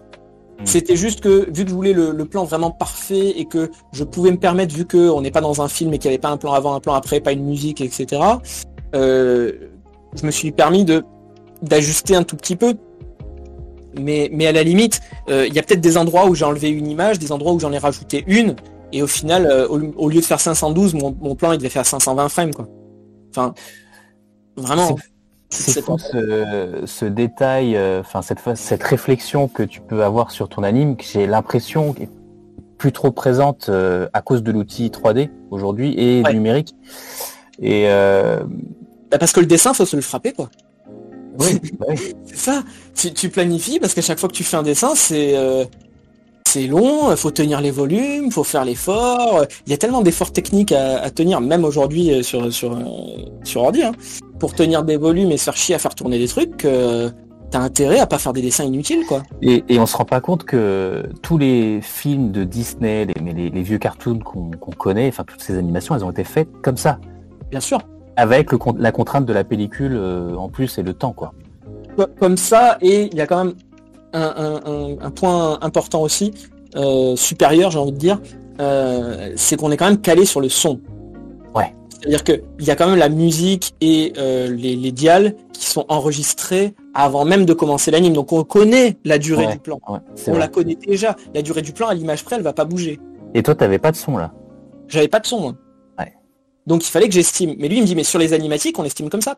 Mmh. Parce que avant de faire les voix, il faut bien qu'on ait une animatique. Les voix, elles vont bien porter sur quelque chose. Donc, on va leur montrer l'animatique, ils vont faire les voix. On va peut-être redécaler un petit peu les plans pour, pour garder de la marge sur des endroits où la voix porte un petit peu plus, on rajoute un petit peu de, fixe derrière. Mais en gros, les voix sur l'animatique, déjà, elles fonctionnent. Mmh. Et de toute façon, les voix sur les animatiques, quand on pitch les animatiques, on les fait nous, les animateurs. Donc, on le connaît déjà, le timing de notre plan. Il suffit qu'on se filme pendant qu'on montre au tableau euh, les cases de board, et puis on le connaît le timing de notre plan. A pas de problème. Et effectivement, aujourd'hui, je continue à réfléchir comme ça. Alors, justement, bon, du coup, comme euh, le temps passe vite, euh, je saute un peu les étapes, mais tout ce que tout ce que tu as appris du coup à Disney, au Gobelin, et, même bah, depuis que tu as appris avec le bouquin de Williams, tu es finalement devenu euh, dire sur le film de Petit Vampire. Ouais. Par un tu... Euh, c'est assez marrant. Alors vas-y, raconte comment ça s'est passé. Euh... En gros, avais bossé avant avec euh, Joanne J'avais bossé déjà avant avec ça. Alors ce qui s'est passé, c'est que euh, sur notre jury de fin d'études, tu te rappelles, il y avait déjà Star. Ouais, ouais. et et il avait vu l'anime de Clochette. Ouais petite anecdote de 30 secondes vraiment sur Clochette. Pourquoi je dis je me suis fait taper sur les doigts par euh, par euh, Eric Goldberg? Parce que euh, il a rigolé en me disant Elle est vachement bien ton anime de Clochette. Tu me fais Par contre, c'est pas du tout elle. Il, a, changé de regard, il a changé de ton, il a fait Elle est vachement bien, il a rigolé, il a changé de ton, il a fait Par contre, c'est pas du tout elle. Genre. L'émotion c'est pas ça, le design c'est pas ça, genre on va revoir ça zéro. Bon, mais euh, cet anime-là, euh, Johan l'avait beaucoup apprécié euh, au jury et il était venu me voir après pour me dire bah c'était exactement la souplesse que je voulais et le genre de mouvement que je voulais pour Zlabia. Et si et en plus là je vois que tu fais de la danse, tu fais de la capoeira, etc. Je vais peut-être faire un truc avec de la danse. Est-ce que ça t'intéresserait? Et donc j'avais dit bah oui bien sûr, n'hésite pas à m'appeler. J'avais donné mon contact et il m'avait appelé deux trois semaines plus tard pour bosser sur le prophète euh, ne sachant pas vraiment lui comment on faisait de l'animation. Alors je dis ça alors qu'il avait fait le chat du rabbin avant, mais je dis il avait fait, c'est l'équipe qui avait fait. Euh, ne sachant pas trop euh, ce qu'il avait dit, il avait dit bah là c'est juste un court métrage, donc bah rien tu le fais quoi. Donc je fais comment ça? Il fait bah on va prendre des refs vidéo de, de, danseurs, on, a déjà la chorégraphie par un grand chorégraphe, etc. Et puis bah, j'ai besoin que tu fasses les designs. Euh, que tu fasses un peu euh, bah, une image de référence avec du décor et tout ça, et puis euh, une fois qu'on aura les designs, bah il faut l'animer quoi. Et moi je dis mais c'est, le truc il fait 4 minutes, tu me demandes à faire de la danse animée à deux avec des mouvements calmes et des trucs de fou et, tout, enfin tout seul c'est pas possible. Et puis ah, non mais t'inquiète pas, il y aura y aura Garc qui était Montréal sur le chat du rabbin et on mettra un ou deux autres animateurs pour t'aider, mais enfin on a confiance quoi, ça va le faire. Et en fait, il me donnait déjà à ce moment-là la responsabilité de poser les designs et bah, un peu la dire anime quelque part, parce qu'en termes de style d'anime, euh, il y, avait personne pour m'aiguiller, parce qu'en fait, le réel, j'ai appris après qu'il savait pas vraiment animer euh, en, dessin.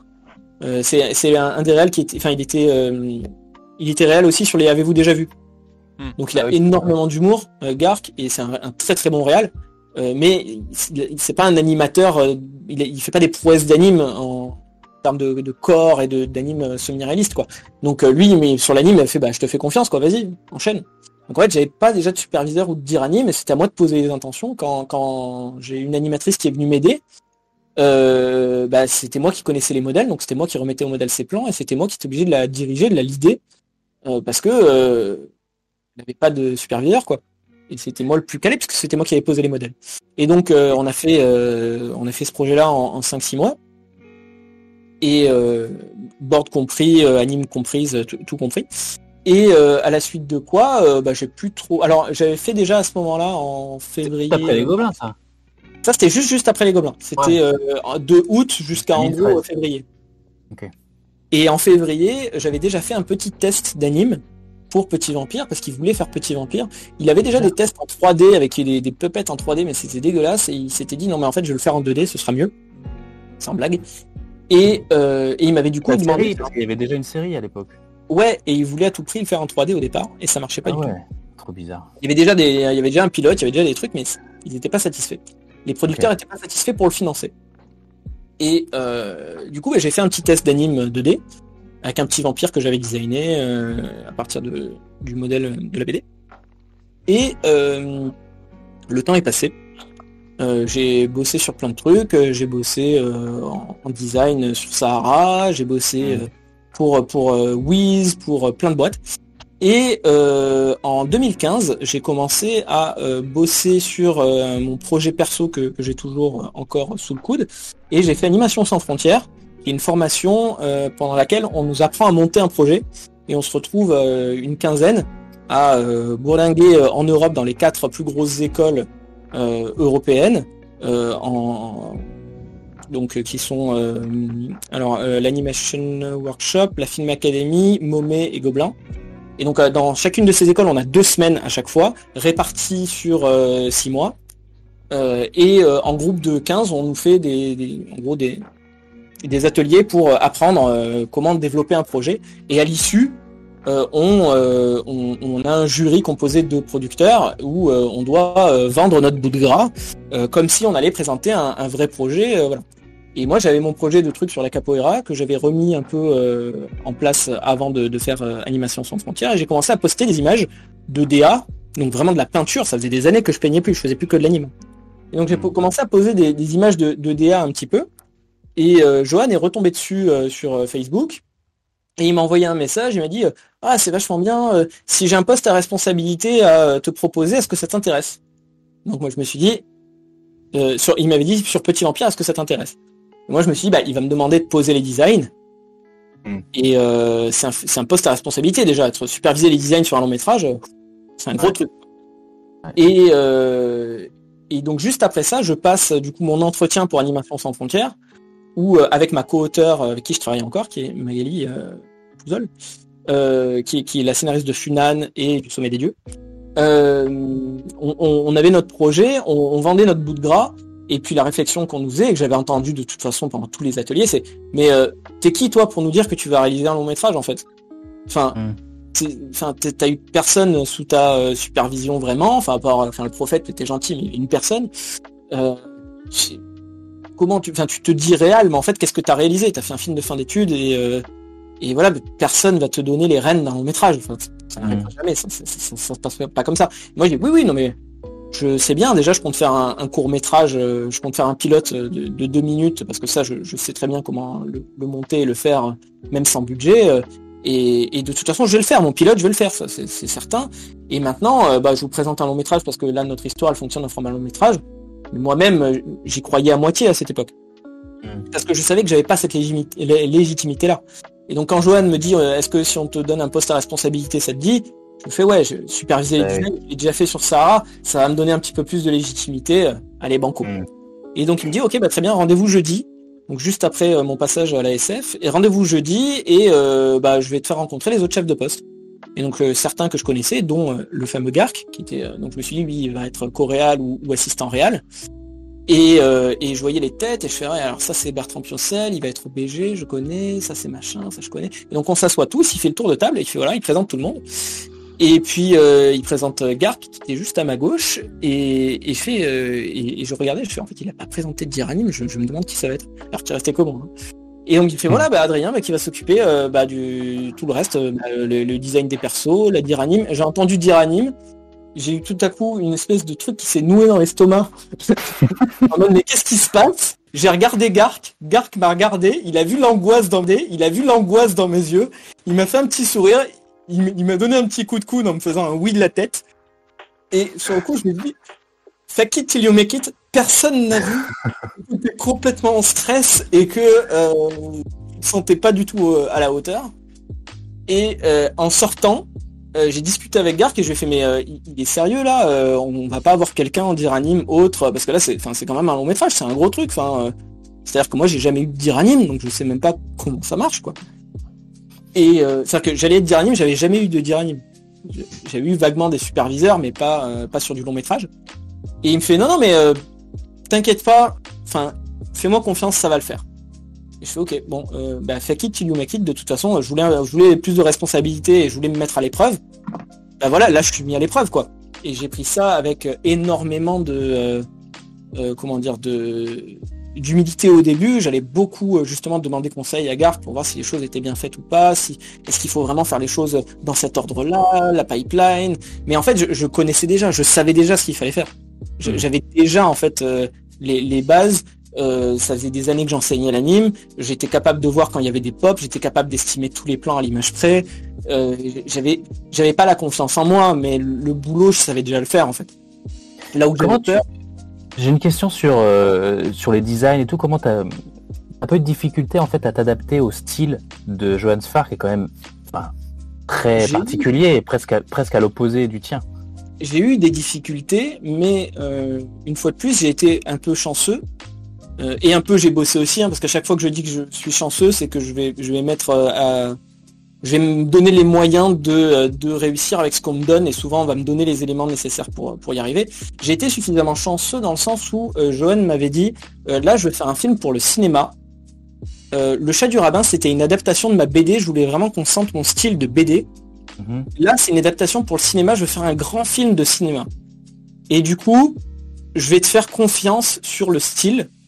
Je veux que ça ressemble quand même à mes persos et que dans l'identité, ce soit eux. Mais je veux que tu les designes pour que tu aies envie de les animer comme si on designait les persos pour un Disney, en fait. Et Ouais. du coup, mon, mon jeu, c'était de dire, je vais prendre tous les, toutes les caractéristiques de ces persos. Euh, je vais essayer quand même d'être un peu dans son style parce que je connaissais euh, ses influences, ses intentions. Je l'avais déjà fait pour euh, le prophète, donc je savais que un jour il allait me dire plus Milt Cole, que le lendemain il allait me dire non plus Matisse, Mhm. qui n'a aucun rapport, et que le surlendemain il allait me dire non mais plus euh, plus euh, Miyazaki, tu vois, plus euh, te- euh, re- regarde ce film de Kurosawa, tu vas comprendre. tu vois donc en termes de style, j'ai pataugé un peu au début et puis quand on a réussi à trouver quelque chose euh, pour les personnages, les deux trois personnages principaux qui collaient, je me suis calé sur ce style-là et puis j'ai j'ai embrayé quoi. Euh, et d'ailleurs, j'ai été aidé euh, pour euh, les personnages euh, féminins.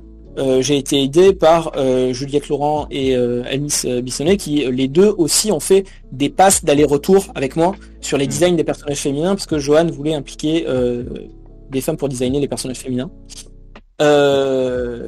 Et, et du coup, on a fait un aller-retour comme ça, un, un peu constant sur ces persos-là. Ce qui ce qui pas été très long parce qu'il y a que deux persos féminins, à mon grand regret. Euh, et, et du coup, ben, c'était L'expérience alors au final, ça, comment t'as eu, t'as as géré cette responsabilité? Non, mais au final, au début, j'avais très peur, mais ce qui me faisait le plus peur, c'était pas de pas gérer techniquement, parce que ça, je savais que euh, je- j'allais pas être tout seul, il allait y avoir des techniciens de toute façon très bons qu'on allait recruter, qui, allaient, qui allaient faire une partie du taf. C'est un long métrage, hein. c'est une équipe. Travailler en équipe, ça m'a toujours beaucoup plu, donc ça, ça me faisait pas peur non plus. Ce qui me faisait peur, c'était de pas me sentir légitime et du coup de pas réussir à euh, diriger entre guillemets les gens, à superviser les gens. Et donc, euh, je me, ce que j'ai fait, c'est que dès le départ, je me suis mis en position d'assistant. C'est-à-dire que par, euh, c'est pas un problème d'ego, mais parce que j'avais peur de euh, d'avoir l'ascendant, euh, j'ai développé euh, en Diranime une méthode où en fait euh, l'animateur fait son layout posing, je vais être son assistant et je vais remettre au modèle le layout posing. Et Mhm. quand je remets au modèle le layout posing, j'apporte des petites modifications. En discutant avec l'animateur et en lui disant, tu vois là, j'ai gardé plutôt tant d'images parce que pour le retard du bras, je pense qu'il faudra tant. Là, euh, je pense que cette expression, il vaut mieux qu'elle tombe quatre images plus tard. Donc j'ai déjà estimé le temps pour tel truc. Là, cette image-là, je l'ai plutôt platée ici. Là, le design, je l'ai plutôt euh, recalé comme ça. Là, au niveau du modèle, j'ai plutôt fait ça. Mais je me situais comme l'assistant de mon animateur. C'est lui qui anime la scène, qui va Mhm. faire le layout posing. Et moi, je vais remettre au modèle pour lui rendre service et mettre des petits ajustements de direction d'anime parce que bon bah là quand même je pense que ce serait mieux d'aller dans telle direction. Et du coup c'est plutôt bien pris parce que tu respectes le travail de la personne en face mais en même temps tu apportes ta patte. Et même chose au moment de l'anime, mon animateur anime le plan et plutôt que de lui donner des retakes, je vais dans un premier temps, les premiers jours, les premières fois, faire les retakes et lui montrer ce que j'ai fait comme retake. Mhm. Je me place comme assistant de mon animateur et plutôt que de donner les corrections que lui aurait donné à un assistant, je vais les faire moi. Comme ça, je lui rends service, je lui donne pas de retake, il est dans ses quotas, on avance bien, et en plus j'ai pu faire les corrections que je voulais. Et je lui explique euh, à chaque fois à mon animateur, de manière à ce qu'il ne fasse plus la même erreur ou qu'il ne prenne plus cette direction que je trouvais ne pas coller pour le personnage en termes de jeu.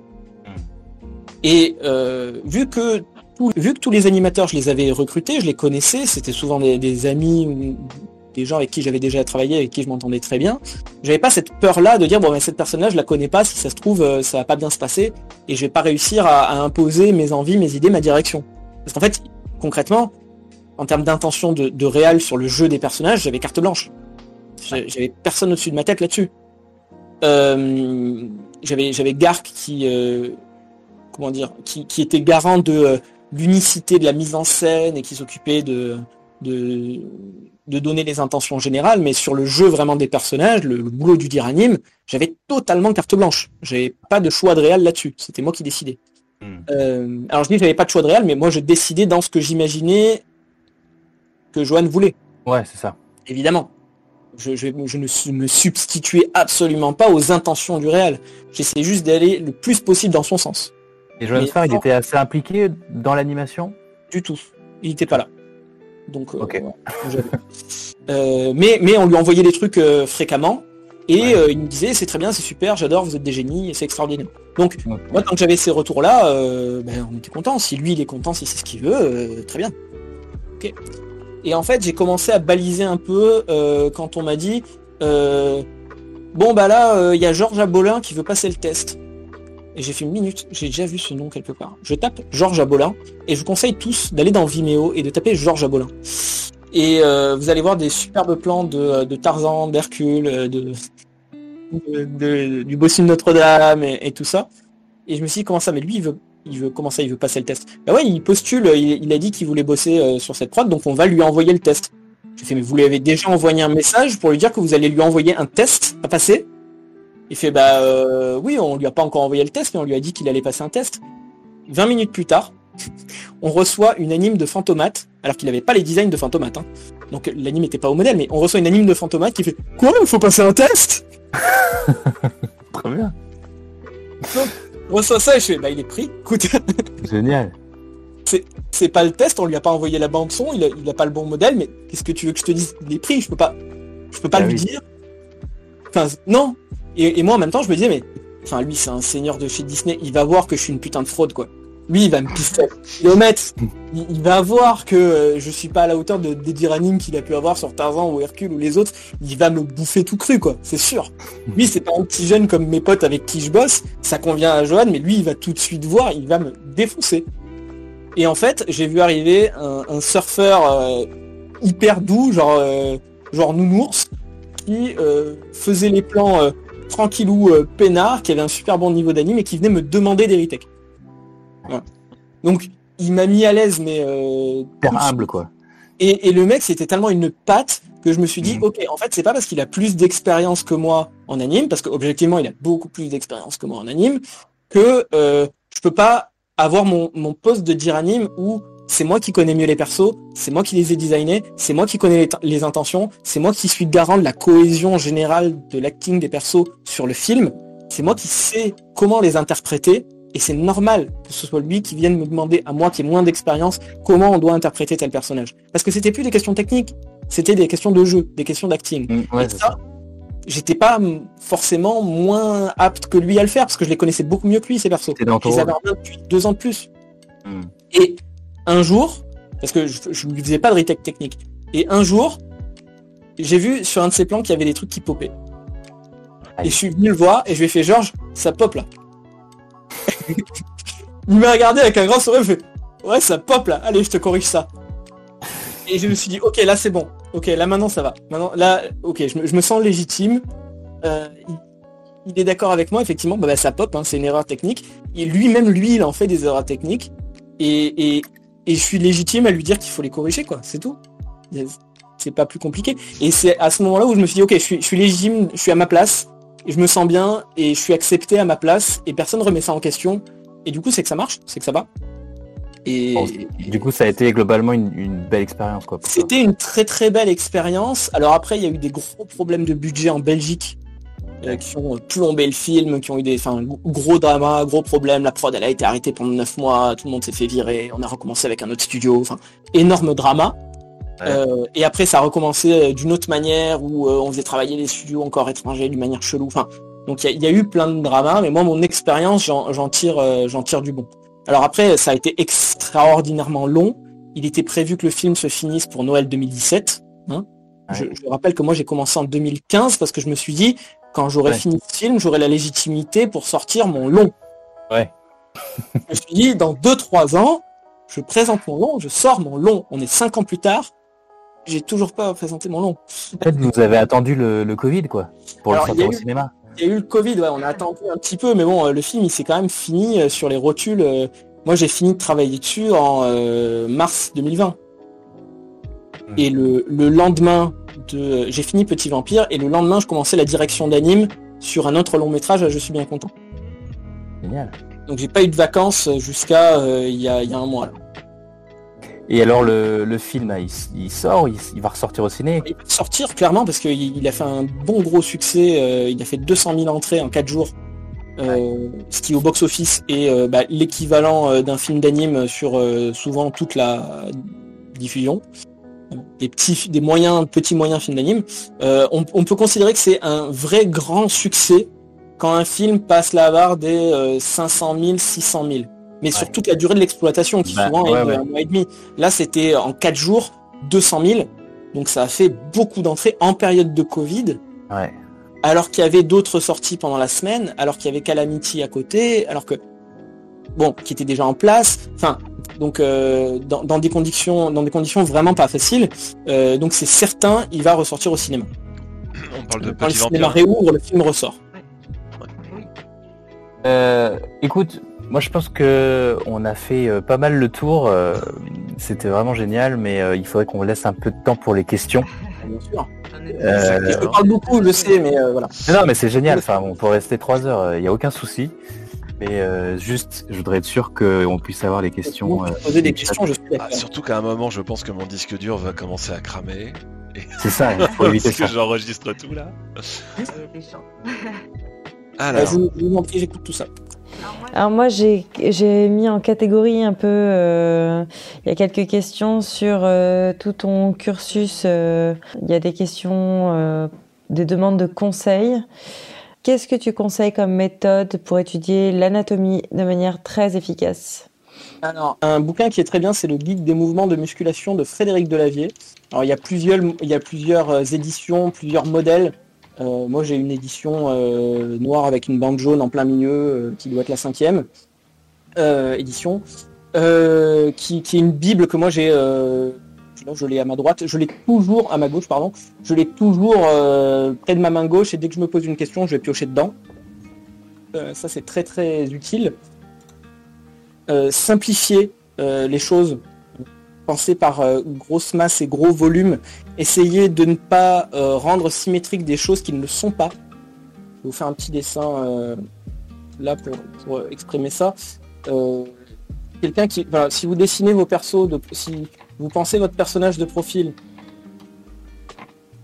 comme ça, c'est un problème. Voilà. Là, vous avez tout ce qu'il faut pas faire. si vous pensez votre perso Comme ça, là déjà il y a une circulation, il y a quelque chose. Et si en plus vous commencez à penser des droites et des courbes, et que vous avez des points d'inflexion et qu'il y a des choses qui circulent et que euh, voilà, et vous, pouvez aussi le penser juste par volume, on peut avoir des. Et vous voyez que je ne pense pas, je pense pas tout. J'ai opposé en fait des droites et des courbes. Voilà. Et euh, donc voilà, quand vous faites, pour la, question c'était comment euh, euh, comment apprendre l'anatomie en faisant du modèle vivant, en regardant. pour ça, je vous ai donné le bouquin parce que évidemment, si je vous dis bah, allez au, aller au cours des gobelins, bon bah c'est ouais, super. Ou, ou aller au cours de Thomas Vienck pour pour Laza ou, ailleurs. Ah, mais je vous ai pas donné un conseil là, je vous ai juste dit apprenez auprès d'un pro.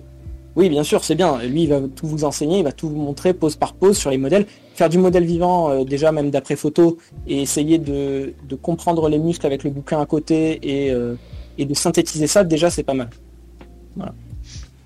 Ok, super. Merci pour ta réponse. Euh, j'ai trois questions sur le, même sujet. C'est justement par rapport euh, bah ça, ça, va un peu aussi avec l'anatomie d'une certaine manière, surtout avec tes dernières animes.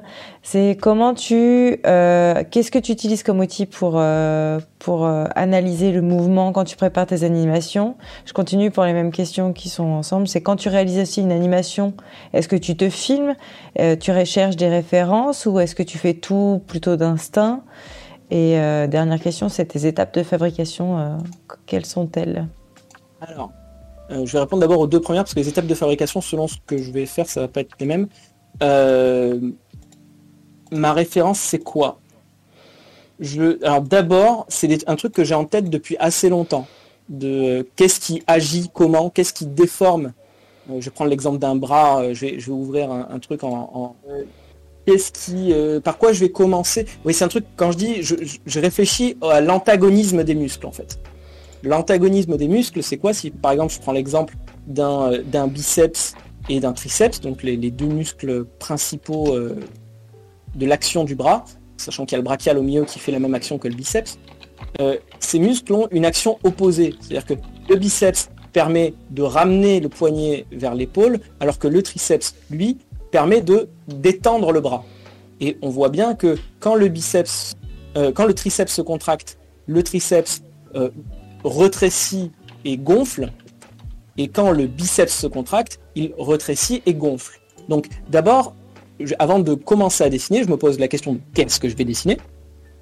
Et je vais me dire, ok, donc si je veux montrer l'antagonisme du biceps et du triceps, euh, l'angle de vue c'est quoi? Bah, Le profil paraît tout indiqué. Et qu'est-ce que je vais faire? Donc je vais faire une pause clé comme ça, avec mon biceps bien contracté et mon triceps bien plat. Vous voyez comme là le triceps est plat et euh, je vais avoir une autre pause ici, ou au contraire, j'aurai le triceps très contracté et le biceps et le brachial euh, très plat. Euh, pour l'anatomie, je vous conseille clairement de connaître les noms des muscles, sinon c'est pas possible. Vous voyez que là, entre, entre une pause et l'autre, c'est flag. On voit bien que ça gonfle, ça à mort ici. Et là, c'est pareil. La dépression tendineuse du triceps, elle, change beaucoup de taille et le biceps et le triceps, pardon, devient très rond. Donc, euh, déjà, la première question que je me pose, c'est qu'est-ce que je vais re représenter et quel va être l'antagonisme? Une fois que j'ai créé mes deux clés, bon, ben, en soi, j'ai plus qu'à, plus qu'à penser mon breakdown. Et puis après, je vais faire un intermilieu, un amorti, euh, un intermilieu et peut-être deux amortis. Et puis emballer, c'est pesé, mon anime, il est fait. Hein.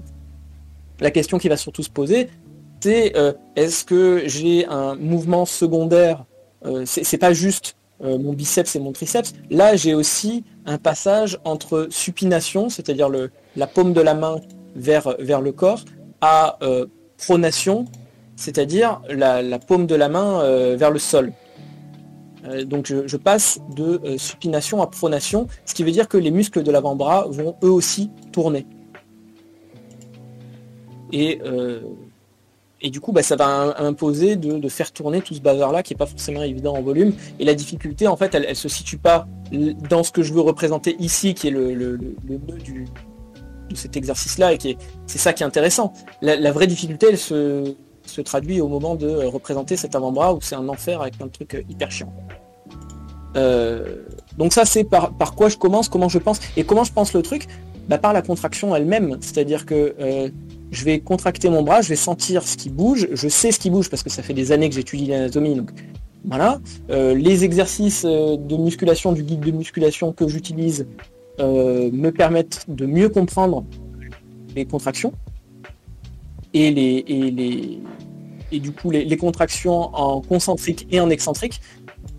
Euh, donc quand je dis concentrique et excentrique, là le biceps il a une concentration euh, alors, euh, c'est la différence. Là. On, peut imaginer que le biceps se concentre de toute façon dans les deux sens, mais dans un sens, il va être en concentrique, dans l'autre sens, il va être en excentrique.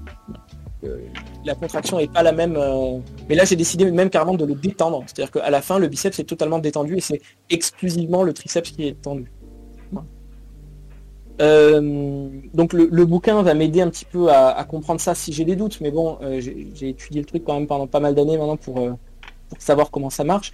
Et le, but vraiment de, de ces exercices-là, c'est plus de dire, bon, bah, j'ai compris ça, je, sais que la contraction agit de telle manière et euh, je vais essayer de, euh, de l'exprimer au mieux.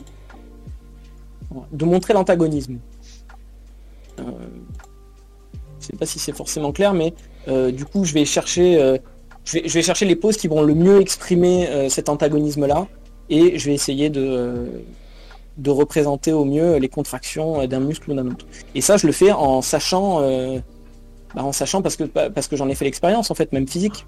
Simplement le, fait de faire des tractions, je sais qu'est-ce où je vais forcer. En apprenant bien, en en faisant beaucoup et en, en, faisant de l'exercice, je sens bien sur mon corps ce qui va agir. Et c'est pareil quand j'anime un perso.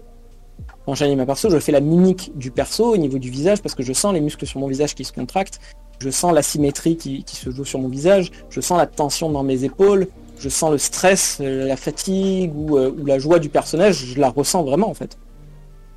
Donc je, m'inspire beaucoup de, mon ressenti. Euh, sur la question des étapes, euh, là j'ai une seule étape, je pars direct au, clean en fait. Je ne perds pas de temps, j'essaie de faire ça le plus vite possible. Euh, je vais peut-être faire un. Là, j'ai pas vraiment beaucoup d'étapes, je vais vraiment faire ma pause de départ, ma pause de fin clean. Alors je vais chercher mes pauses de départ par contre pas mal, mais à la limite, je vais peut-être faire un, petit bout de tie down pour le breakdown, pour l'image intermédiaire, pour celle-là. Et puis les autres, euh, les autres, c'est vraiment, euh, c'est vraiment des inters, quoi. Je, ne me casse pas trop la tête. Je, me casse la tête à bien désynchroniser les contractions pour pas que tout agisse en même temps. Euh, parce que c'est parce que tout n'arrive pas, toutes les contractions n'arrivent pas en même temps, mais j'ai pas d'étape vraiment intermédiaire. Alors que sur des animes de perso euh, euh, où, là j'ai de la chorégraphie, j'ai des trucs vraiment à travailler. Euh, vous voyez que là mon ref il est vraiment dégueu. Et, et là, à la limite, ce serait pas impossible que je passe par une petite passe de tie down quand j'en ai besoin. quoi. C'est-à-dire que peut-être que là j'aurai une étape au rouge avant, de, avant de nettoyer et de faire un clean dessus. Je vous avoue que très souvent là je pars directement au clean parce que je connais vraiment bien mon perso, je sais exactement ce que je veux exprimer et je vais, tolérer des, choses un peu approximatives parce que j'ai des très grands spacing. Mais euh, c'est aussi ce que je disais sur le, fait que je, fais beaucoup moins de tie down qu'avant. Euh, parce que je sais exactement où je vais et du coup j'ai plus peur de directement cleaner euh, à partir de mes gros refs. Mais je vous conseille dans un premier temps de vraiment taille donner vos persos. Vous allez passer deux fois plus de temps, mais vous, vous devez taille donner vos persos. Vous devez apprendre à taille donner vos persos, c'est important. Quoi. Voilà pour les étapes. Et euh, quel matériel j'utilise en soi? Bah, Là, vous voyez, je suis sur TV Paint et je privilégie de, bosser sur TV Paint. Mais c'est un choix perso. Est-ce que vous avez d'autres questions? Oui, plein. Euh, sur la feuille d'expo, j'ai entendu que pour une action euh, sur 24 images à 2, on pouvait par exemple mettre les clés entre 16 et 8 ou 16 et 4 et 4. Qu'est-ce que ça signifie? La pose 16 est-elle le breakdown?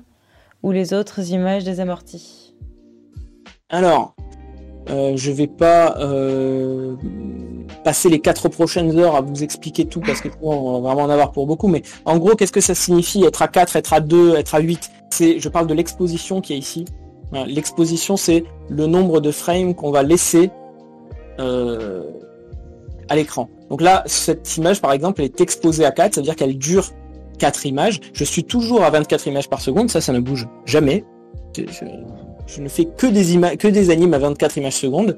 24 euh, images secondes, c'est euh, le framerate euh, du, cinéma de prise de vue réelle classique et, de la diffusion au cinéma. Donc je travaille toujours à 24. Si je travaillais pour de la série télé, je travaillerais probablement à 25 parce que le canal hertzien français fait que euh, bon bah 25 images par seconde parce que le, c'est 50 Hz, c'est pas 60, enfin bref, on découpe pas tout à fait de la même manière.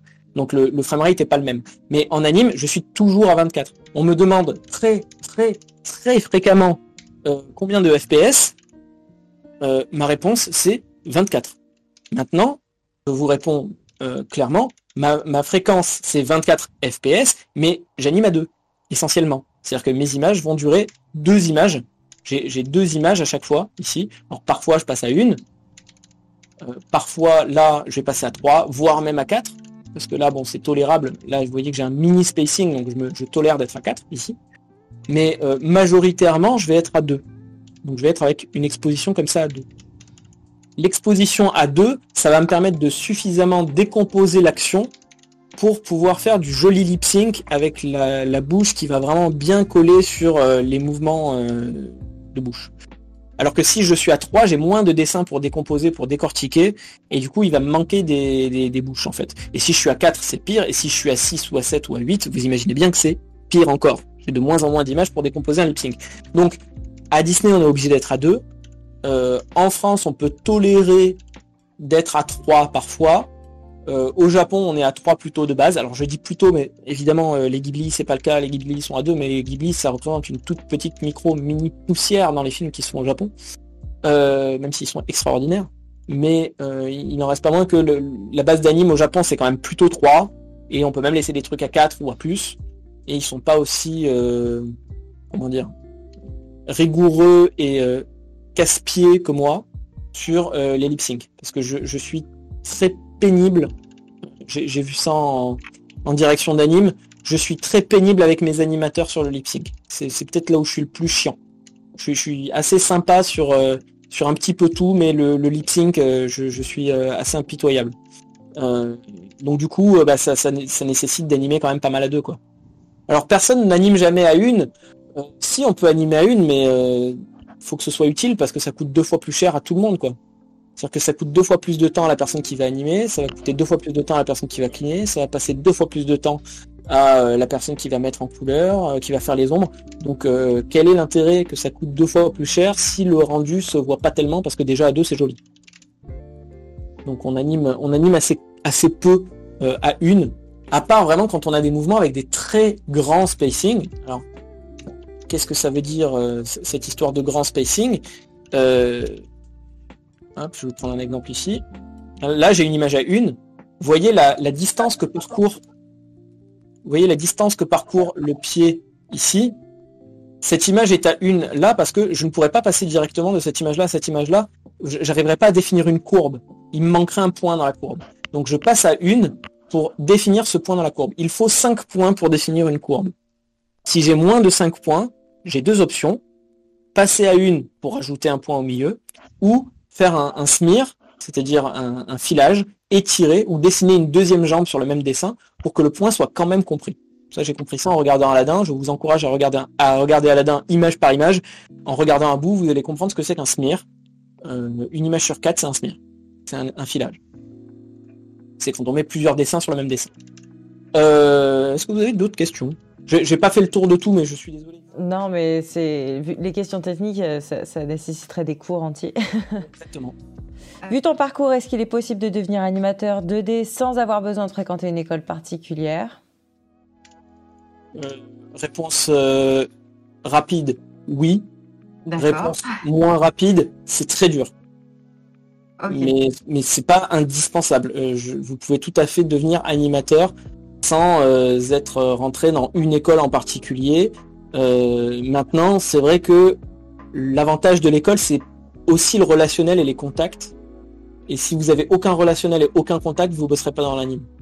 Alors, par contre, vous pouvez vous en faire. Vous pouvez vous en faire sur ce Discord. Vous pouvez vous en faire en allant faire des stages dans les studios. Vous pouvez vous en faire de, plein de manières euh, différentes des contacts. Mais tant que vous ne connaissez personne dans l'anime et, et, qu'en plus vous avez pour l'instant pas encore un niveau ouf ouf en dessin, vous allez et en anime, ça va être très dur quoi. Mais c'est pas impossible. Je, je, vous dirai jamais que c'est impossible de bosser en anime sans être rentré euh, au Gobelin ou, euh, à l'MK ou dans une autre euh, à l'atelier de Sèvres ou, autre. Pas du tout. C'est tout à fait possible, mais c'est très dur, notamment pour le relationnel et pour le travail en équipe.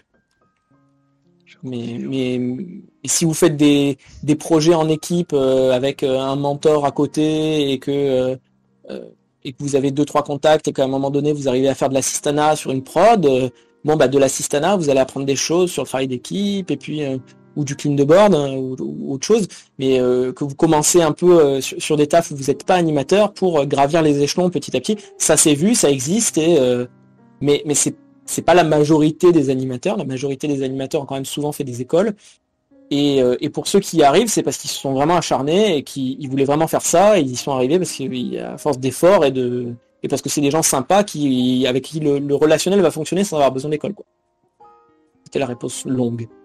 Ok.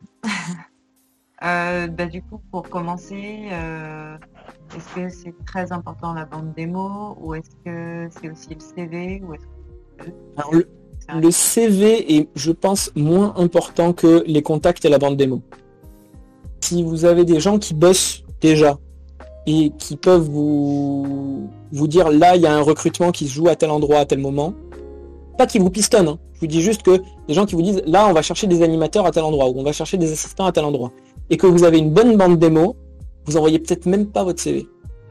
Alors, c'est bien d'avoir un CV, il faut l'envoyer, mais euh, vous pouvez commencer sans CV. Le, ce qu'on va vouloir, c'est que vous ayez une bonne bande démo et un bon book si euh, vous êtes dans, dans, plus dans le dessin que dans l'animation. Euh, si vous faites du clean de board, par exemple, même si vous n'avez pas une bande démo, mais que vous avez un très bon book avec un bon niveau de dessin, avec du board dessus, ce sera très bien. Mais, euh, mais oui, c'est plus important, c'est beaucoup plus important la bande démo euh, que, le, que le CV en fait. Parce que ce qui, ce qui va compter, c'est que vous ayez un bon niveau. Justement, en, en, restant sur l'animation, euh, je reviendrai sur les conseils éventuels que tu pourrais te donner après. Il y avait quelqu'un qui pose une question, je trouve, assez importante par rapport au métier euh, de l'anime et aux autres métiers du dessin. C'est euh, est-ce que tu apprécies d'animer une, sé une, séquence sans pour autant apprécier l'histoire que tu racontes, enfin qui est racontée? Est-ce que le fait d'animer suffit en, soi à, te faire aimer ce que tu fais? Ou est-ce que parfois ça peut être aussi euh, barbant et qu'il faut que tu aimes euh, ce que tu racontes pour, euh, pour apprécier l'animé Alors moi je suis foncièrement un animateur. C'est-à-dire que même si je suis passionné par le fait de raconter des histoires et que j'aime raconter une belle histoire et avoir de belles intentions et avoir un jeu que je sens comment dire juste et qui va raconter une belle histoire, je vais aimer mes personnages fait. Et je vais aimer donner vie à mon personnage. Et mon personnage, ça peut être le pire des salauds, ça peut être un personnage que je ne respecterais pas euh, s'il existait vraiment, ça peut être une pourriture finie, ça peut être euh, dans un film où euh, je, vais, trouver que le, le, le, scénario est pas ouf, et je vais quand même aimer mon personnage. Même si c'est le pire des salauds parce que et même si euh, je suis pas d'accord avec le message du film alors après si je suis pas d'accord avec le message du film c'est pas dit que je travaille sur ce film il va falloir que j'ai vraiment des trucs pour me pousser euh, si, non je pense que même si, le message du film irait à l'encontre totale de, euh, de mes idées alors je dis bien à l'encontre totale parce que Petit Vampire il y a plein de choses où je me suis battu pour faire évoluer changer des choses parce qu'il y avait beaucoup de choses qui me plaisaient pas hein. Mais, euh, mais malgré tout, j'ai eu beaucoup d'affection pour euh, les persos et j'ai pris beaucoup de plaisir à travailler dessus, alors que je suis pas d'accord avec le message du film au final. Mais euh, mais il y a des séquences où ouais, ça a un peu posé problème, mais c'est un posé problème d'un point de vue éthique et moral, pas d'un point de vue de plaisir d'animateur. J'ai passé autant, j'ai eu autant de plaisir à animer les persos sur ces séquences-là où, où moi ça me posait problème moralement que sur les séquences où que je trouvais très très cool. Euh, par contre, j'avais un problème à, à prendre la responsabilité de, euh, de laisser passer ça en fermant ma gueule. Voilà, ça c'est autre mmh. chose. C'est-à-dire que, euh, c'est-à-dire que on, on, me donnait tellement de, de, liberté au niveau du jeu des personnages que même si j'étais pas réel, euh, j'avais quand même tapé sur l'épaule de Johan pour lui dire non mais ça franchement euh, c'est c'est pas un peu sexiste la manière dont on met en place ça. On, on peut pas, on peut pas le mettre en place autrement. On peut pas changer ça. On peut pas. Regarde, regarde. Je te fais une autre animatique et, on le met en place comme ça. Moins ça passe mieux. Le message est moins ambigu, moins tordu parce que là vraiment j'aime pas. Et ça marche pas. Ça passe pas. Des fois ça passe. Il y a des trucs qui sont passés quand même. Et, le film, il y a des, des moments où j'ai pu, euh, comment dire, euh, avoir un petit peu de poids pour au moins en termes de mise en scène faire modifier des trucs de manière à ce que ce, ça soit moins à l'inverse de mes convictions. Mais, euh, mais à un moment donné, je suis pas le réel, je respecte la vie du réel et je, je, me, je me plie à, sa volonté parce que c'est pas moi qui ai la vision d'ensemble et c'est lui qui décide quoi. Et à ce moment-là, bah, je ferme ma gueule et puis j'anime le truc ou je fais animer le truc et puis euh, et je prends quand même du plaisir à animer le perso, oui. Mais ça veut pas dire que par ailleurs, je vais pas avoir euh, moralement le truc de me dire ah cette partie-là j'aime pas quoi. C'est autre chose. Il y a y a la morale et il y a et l'éthique et il y a d'autre part le plaisir que je prends à animer les persos. Ça c'est autre chose. Dans le même principe, euh, il y avait une question, je pense que la réponse est déjà, est déjà donnée dans ce que tu viens de dire. C'était euh, l'acting est-il important euh, pour l'animation? Je pense que oui. Mais dans ces cas-là, c'est comment est-ce que tu arrives justement à, à apprendre à faire de l'acting? Alors, déjà le théâtre, ça aide.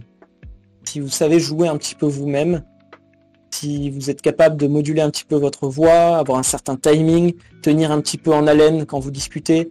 Euh, là, vous voyez, ça fait par exemple, ça, ça fait quoi? Ça fait bientôt euh, trois heures qu'on discute? Euh, deux heures. et et j'essaie d'être le moins barbant possible. Alors, en plus, il n'y a pas d'image, je vous montre pas forcément grand chose, vous voyez pas ma gueule, donc c'est pas forcément le plus évident. Mais ne serait-ce que dans mon phrasé et la manière dont je vais essayer de structurer mes phrases et le rythme que je vais essayer de donner, à, mon histoire, je vais essayer d'imposer un certain rythme pour que vous arriviez à suivre en fait. Et ça, là, je vais le faire avec la voix, et c'est pas du tout mon point fort. Euh, mon point fort, ça va être d'imposer le rythme par l'image. D'imposer le rythme par la gestion du timing, la gestion euh, des pauses, euh, la gestion des respirations de, mes persos.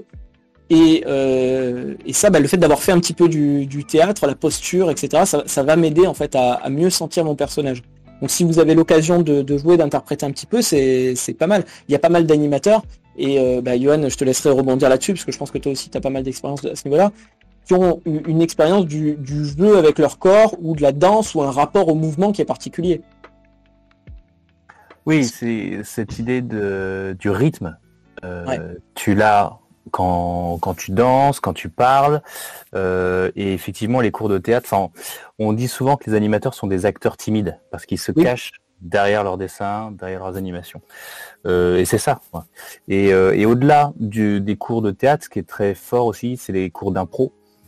parce que quand tu dois jouer, la différence avec l'acteur, lui doit donner une performance une fois.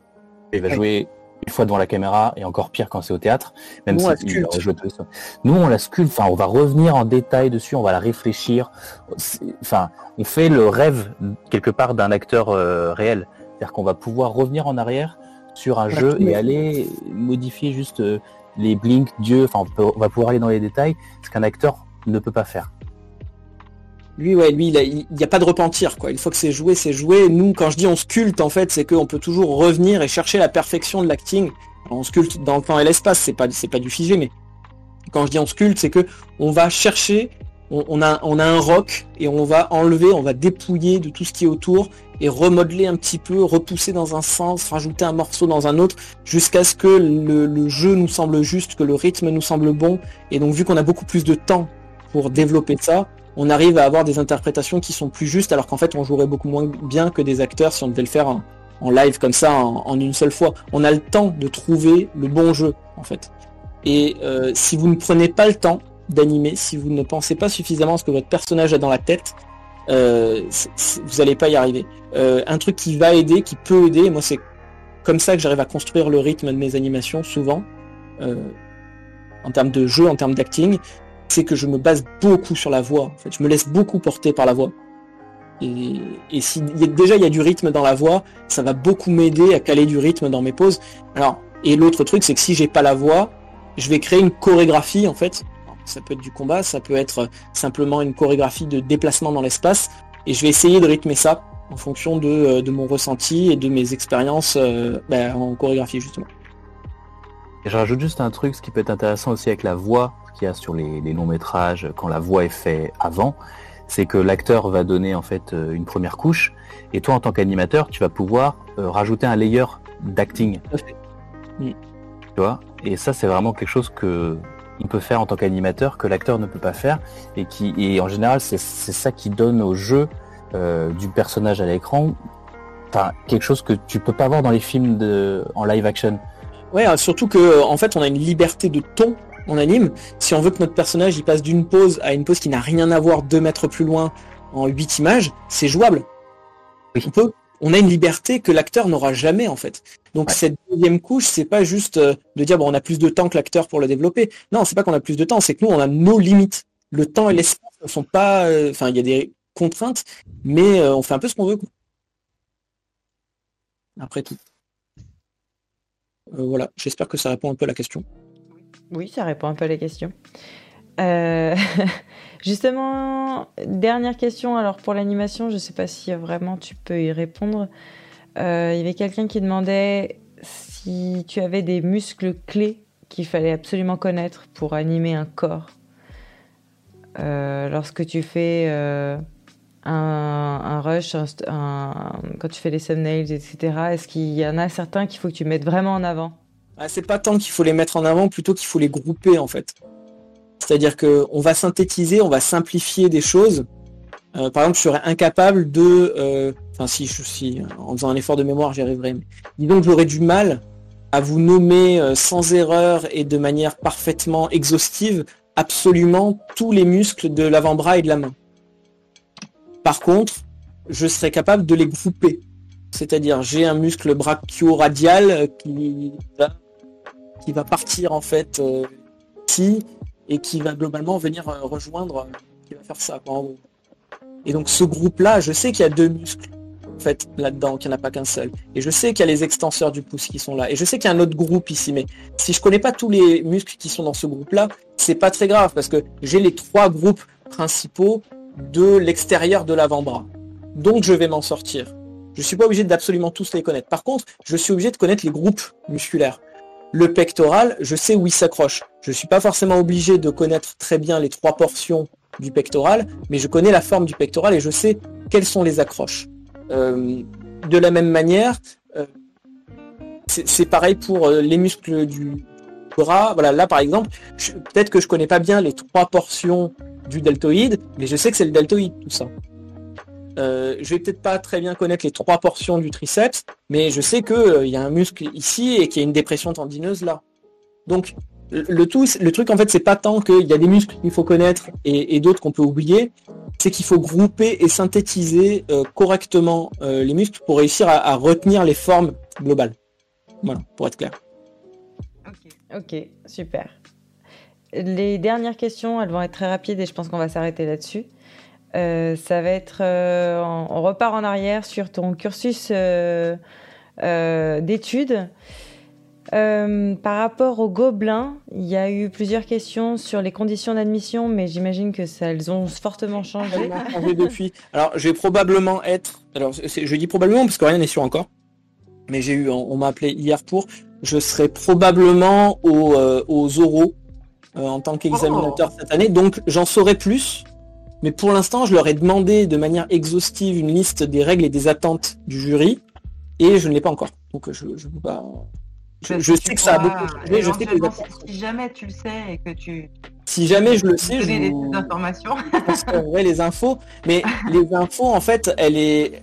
elles sont un peu toujours les, toujours les mêmes. Alors même, même sans euh, repasser le concours tous les ans, je connais quand même les, contraintes. Euh, bon, alors aujourd'hui, il y a une contrainte supplémentaire qui est le fait d'être jeune. Si vous avez plus de 19 euh, ans ou 20 ans, je crois que c'est râpé. il faut pas avoir fait, je crois, d'études supérieures pour passer euh, à partir de la prépa. Euh, il y a ça aussi, c'est que maintenant c'est sur 5 ans, enfin ils ont un cursus chelou, donc je vais pas vous donner tout le cursus, mais il y a cette contrainte-là. Mais euh, les contraintes, ça va être quoi? Ça va être bah, d'aimer dessiner et de déjà dessiner beaucoup en très grosse quantité et si possible déjà un peu en qualité, d'être intéressé par le cinéma et par le cinéma d'animation en particulier, de connaître déjà peut-être un petit peu les termes, de s'y être déjà un petit peu intéressé. Si vous avez par exemple, de manière tout à fait fortuite, euh, lu, appris et compris le Richard Williams, c'est pas mal. Euh, si vous l'avez pas fait, bah, je vous encourage à le faire. Hein. de toute façon, ça vous fera pas de mal. Euh, d'avoir quelques idées sur comment fonctionne le cinéma d'anime, de comprendre quand même comment ça marche, et, ça va se passer à l'oral essentiellement après, quoi. Parce que là, les connaissances, etc., vous allez avoir un, Tumblr à mettre en place avec plein de dessins, avec plein de choses mais c'est surtout au moment de l'oral où on va voir si vous êtes apte à bosser en équipe ou pas, parce que si déjà vous n'êtes pas du tout apte à bosser en équipe, c'est pas la peine.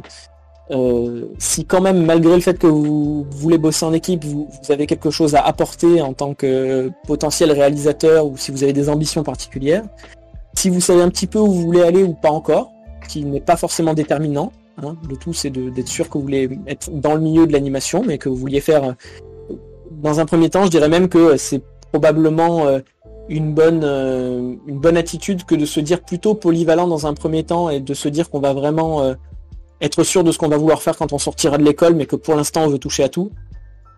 Euh, je pense que c'est la, meilleure des attitudes à avoir. Et d'être globalement pour, pour résumer, je dirais d'être intéressé et d'être intéressant. Voilà.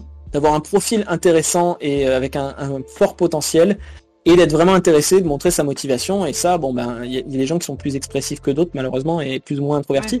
c'est dur, hein, de, savoir si on est intéressant. c'est dur, mais euh, être intéressant, c'est pas forcément faire son intéressant et, montrer. Euh, montrer qu'on est extraverti, ça peut être aussi être intéressant dans ce qu'on réalise. Et euh, il y a des gens qui sont très introvertis et qui vont être très intéressants par leur travail et où on voit qu'il y a un potentiel et où à la limite ils vont ils vont un petit peu moins parler mais ils vont montrer leur potentiel plus par le bah, plus par l'image quoi et c'est très bien aussi. Et ils, seront pris aussi. Donc euh, si, si, vous êtes super intéressant à l'oral et que ça très bien euh, mais mais qu'il n'y a rien ils sont intéressants être intéressant là c'est c'est pas euh, c'est pas nécessairement être le plus extraverti possible et, et c'est pas non plus dessiner comme un dieu et n'avoir rien à dire derrière sur ce qu'on fait quoi c'est. Euh, Johan, c'est un, truc à rebondir là-dessus parce que c'est. Je difficilement comment résumer. Je suis assez, je suis assez d'accord sur tout ce que tu as dit. Euh, c'est ce que je réponds en général quand on me pose la question. Euh, je parle souvent de, spécificité. C'est pas, tu vois, c'est pas de montrer que tu es le meilleur, même dans un domaine ou un autre. C'est de dire que tu es original, quoi. Que ce que tu fais, en fait, tu es le seul quelque part à pouvoir le faire. Et, euh, et ça, ça, revient, ça rejoint ce qu'on disait tout au début mm. sur le fait qu'ils choisissent une promo et qu'ils choisissent des gens qui vont se compléter. Donc ils veulent des, des entités originales qui mm. vont créer un groupe, quoi. Donc se connaître soi-même, se connaître soi-même pour pouvoir euh, se présenter. Après votre spécificité, vous en avez peut-être, vous avez peut-être un potentiel que vous n'avez pas encore exprimé. Euh, moi, je sais que le fait que je pratiquais la capoeira, ça les a pas mal euh, intéressés. Euh, parce que je leur disais que j'avais une approche vraiment par le mouvement, par la chorégraphie. En plus, j'avais dessiné déjà plein de trucs de capoeira et j'avais déjà animé de la capoeira et j'avais un projet déjà sur la capoeira, donc il y en avait plein dans mes créations. Et je leur ai montré que j'avais une passion du mouvement, quoi, mm. Qui n'était pas encore pleinement exploitée parce que je leur ai dit, euh, j'ai besoin de faire l'école pour être. Je sais pas si je veux être animateur ou storyboarder encore. Je veux raconter des histoires et je prends un énorme plaisir à animer. Mais peut-être que je vais découvrir qu'en fait je veux être animateur 3D ou peut-être que je vais découvrir que en fait, euh, je vais travailler, euh, je ne sais rien, sur, sur du VisDev ou sur autre chose. Je, veux me découvrir, mais en tout cas, je sais que je suis passionné par le mouvement, par la morphologie, par les chorégraphies, par le rythme, et que j'ai beaucoup, j'ai une envie de travailler ça en équipe, parce que pour l'instant, je me sens un peu seul de mon côté, et que je voudrais mettre ça à profit dans un travail d'équipe. Et, et ça, ça a payé, parce que bah, clairement, aujourd'hui encore, c'est ce qui me caractérise. Donc euh, qu'est-ce que qu'est-ce que vous vous avez finalement qui, qui vous passionne et que vous pouvez corréler à l'animation? Parce que moi la capoeira c'est pas directement corrélé à l'animation. Hein. Ah, enfin, ça parle de rythme, ça parle de mouvement, ça parle de courbe et ça parle de, discussion par le corps. Alors quelque part il y a quand même des similitudes. Mais si vous faites de la musique par exemple, bon bah moi je suis nul en musique quoi. Enfin nul.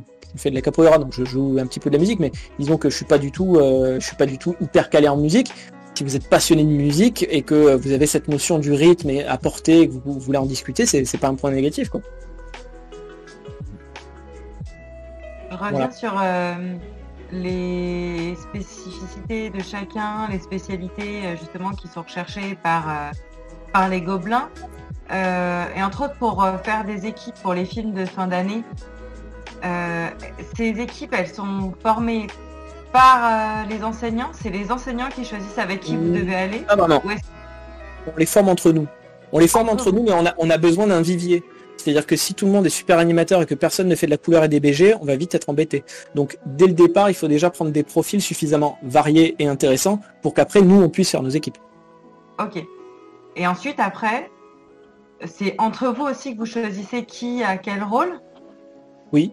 En gros, oui, on se décide entre nous, on est un peu autogéré. Alors sur Annecy, les groupes étaient faits par les, enfin pour les, films d'Annecy, euh, les groupes étaient faits par euh, l'administration, mais on pouvait les bouger un petit peu pour réajuster ah des choses.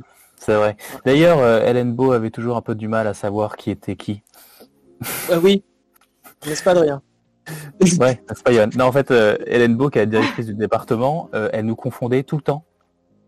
Donc parfois, quand elle appelait euh, Adrien, c'est moi qui allais dans son bureau. Elle voyait rien.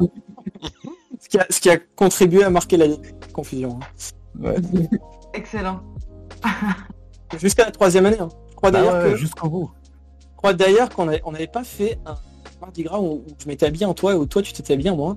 Il y a un truc comme ça, je me rappelle plus. Ouais, ouais, ouais, il y avait un truc comme ça. Fait ça une année. hein. Je crois, ah si, le- ouais. le- ah oui, il y avait un, un pot aussi, et je m'étais pris en photo, j'avais fait le con avec un jus d'orange, le photographe m'avait pris en photo, et euh, ils avaient pas trop aimé, mais j'avais dit que c'était toi. Ah oui, c'est possible. ouais. Ouais, je m'étais fait engueuler. Ah, c'est sympa. C'est- drôle. Mais voilà, donc c'était eux qui faisaient les équipes pour Annecy, mais c'est vrai qu'on les retouchait un peu derrière, on avait le droit de, de passer un peu d'une équipe à une autre quand même quand on voyait qu'il y avait besoin de, de rééquilibre. Il y a aussi en première année quand on fait les FX, c'était eux qui avaient choisi, je me rappelle plus. Je crois pas, non, les FX, on, se- on faisait des groupes entre nous. À l'époque, hein, peut-être qu'aujourd'hui c'est plus le cas. Ouais, ok. Et c'était en deuxième euh, année, ouais, les FX. C'était début de deuxième année. Ouais, ouais. Moi, j'ai qu'une dernière petite question. Après, j'ai plus aucune question à poser. C'est euh, est-ce que tu as des conseils pour s'entraîner au Cara Design? Euh, nourrissez-vous, prenez des références. euh, et, alors déjà, j'ai envie de vous dire, est-ce que vous êtes, est-ce que vous vous sentez ou est-ce que vous avez envie de vous diriger vers du Cara Design vis dev artiste ou du Cara Design animation? Les deux postes déjà ne sont pas tout à fait les mêmes. Euh, je vais en parler très vite fait. Euh, moi, je me situe dans euh, la partie Cara Design animation. D'autres, comme euh, Julien par exemple, que j'utilise souvent par exemple parce que lui, il, est, vraiment très, ou, Mandy aussi, sont très vis dev artistes. Le meilleur exemple qu'on puisse avoir pour bien visualiser, ça, pardon, c'est prenez Britney et Jin Kim. Voilà. Vous, tapez euh, Britney Lee dans la barre de recherche Google, vous allez avoir toutes les recherches euh, de Frozen, Frozen 2, etc., euh, qui vont apparaître avec des milliers de couleurs et des trucs en papier découpé et, de manière hyper synthétique et, très, très plat, mais, magnifique en termes de couleurs. Et, donc elle est plutôt VisDev et, et elle a plein de références. Elle fait du papier découpé à la base, Britney Lee, hein, elle n'est pas animatrice.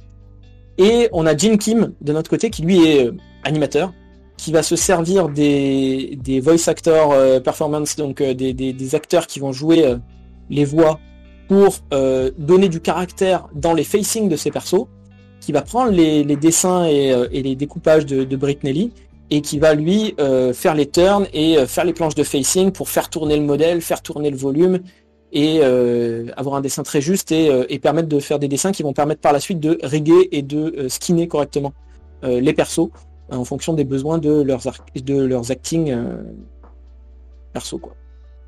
Euh, donc je répète les noms, les noms c'est Britney et Jin Kim. Mais à mon avis vous aurez pas de mal à trouver. Vous tapez Frozen Design euh, Britney Lee et Jin Kim et vous allez bien voir. C'est aussi le cas pour souvent réponse à Jin Kim, il est là depuis il, fait des prouesses depuis réponse. euh, il- a un peu remplacé Glenkin au studio. Donc euh, c'est extraordinaire ce qu'il fait. C'est euh, un tap de fou. Donc pour vous entraîner, ben c'est dur hein, parce que déjà si vous vous placez dans une case ou dans une autre, les conseils sont pas forcément les mêmes. Si vous vous placez dans la case VisDev, nourrissez-vous et développez un style bien à vous. Je sais que le conseil est, est très short, mais si- sinon je vais y passer 4 heures. Donc quand je dis nourrissez-vous, c'est prenez, euh, prenez plein de styles graphiques différents et essayez de vous construire un style solide euh, avec des, des règles du jeu euh, que vous allez suivre et des, des choses un peu synthétiques. Il va falloir travailler la couleur, hein, si vous êtes en VisDev, euh, il va falloir travailler la palette colorée, il va falloir vraiment être, être intelligent là-dessus. Et, et travailler quand même aussi un peu les volumes et, et un petit peu tout ce qui est facing, expression et, et caractère du perso quoi. Mais, euh, mais par contre si vous êtes en mode euh, car design technique euh, anime, là il va falloir beaucoup plus bosser les volumes, bosser un peu l'anime, voire pas mal l'anime, pour faire tourner des volumes dans l'espace, pour avoir un niveau de dessin très rigoureux, avoir des notions d'anatomie assez poussées, avoir aussi bah, être capable, être capable de, donner vraiment du caractère et de, de l'anima, de la vie dans le perso, quoi. Ce qui n'est pas forcément le cas du VisDev. Voilà. Je, je, sais que c'est court comme conseil, mais. Euh, ouais, mais tu peux pas. Tu peux pas y passer non plus. Euh... bah, il n'y a pas de quoi.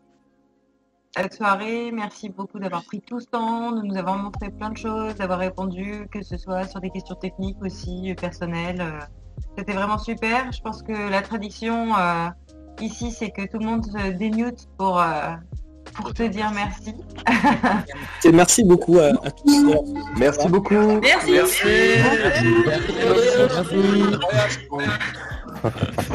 Et il faut savoir que l'amusé à compter, on était à peu près 80 lors de, de la session. ah ouais. Donc euh, chapeau. Bah, c'était cool. Je sais pas combien vous êtes d'habitude, donc j'ai pas vraiment de comparatif. Mais euh, ça fait déjà 3, 2, 3. non, la première fois, je crois qu'on était à peu près 50. La deuxième fois, environ 60. Et là, on vient de prendre 20. Ah, mais vous êtes de plus en plus, c'est normal, c'est progressif. Oui, c'est comparaison. Euh, merci, merci encore. Je vais arrêter l'enregistrement euh, maintenant. merci à vous. Euh, Et très bonne soirée. Et bonne soirée à tous. Voilà pour ce premier live Discord. J'espère que ça vous a plu. Merci encore Adrien hein, d'avoir passé cette soirée avec nous. C'était vraiment vraiment génial. Merci à Maël et Nicolas aussi pour cette grande première. Alors je vais devoir euh, terminer en fait ce podcast par un petit message d'excuse parce que c'était pas exactement notre première première. Petit message d'excuse à FJ Carelli parce qu'elle était venue enregistrer un live sur le Discord le mois dernier et ça avait été une super soirée et elle devait être dans le podcast mais malheureusement l'enregistrement audio était de trop mauvaise qualité en fait pour le publier en podcast. Donc voilà, j'espère que F pourra revenir dans quelques mois pour enregistrer un autre podcast en bonne et due forme cette fois-ci. Euh, mais voilà, malheureusement, à cause de la qualité de l'enregistrement, on n'a pas pu le, publier. Donc voilà, on va rester là pour aujourd'hui. N'oubliez pas que le podcast Apprendre le dessin est disponible sur toutes les plateformes Apple Podcast, Spotify, Deezer, Podcast Addict, TuneIn, etc., Stitcher, et désormais aussi Amazon Music. Voilà, n'hésitez pas à laisser une note ou un commentaire sur votre plateforme d'écoute. Euh, ça aide énormément pour faire connaître le podcast. Donc encore merci à vous. Euh, n'oubliez pas que vous pouvez aussi nous rejoindre sur le Discord hein, pour suivre en direct les prochains lives. Et puis, bah, on se retrouve très vite pour un prochain épisode. Des bisous, ciao Merci d'avoir écouté le podcast Apprendre le dessin du blog apprendreledessin.com. That's all, folks.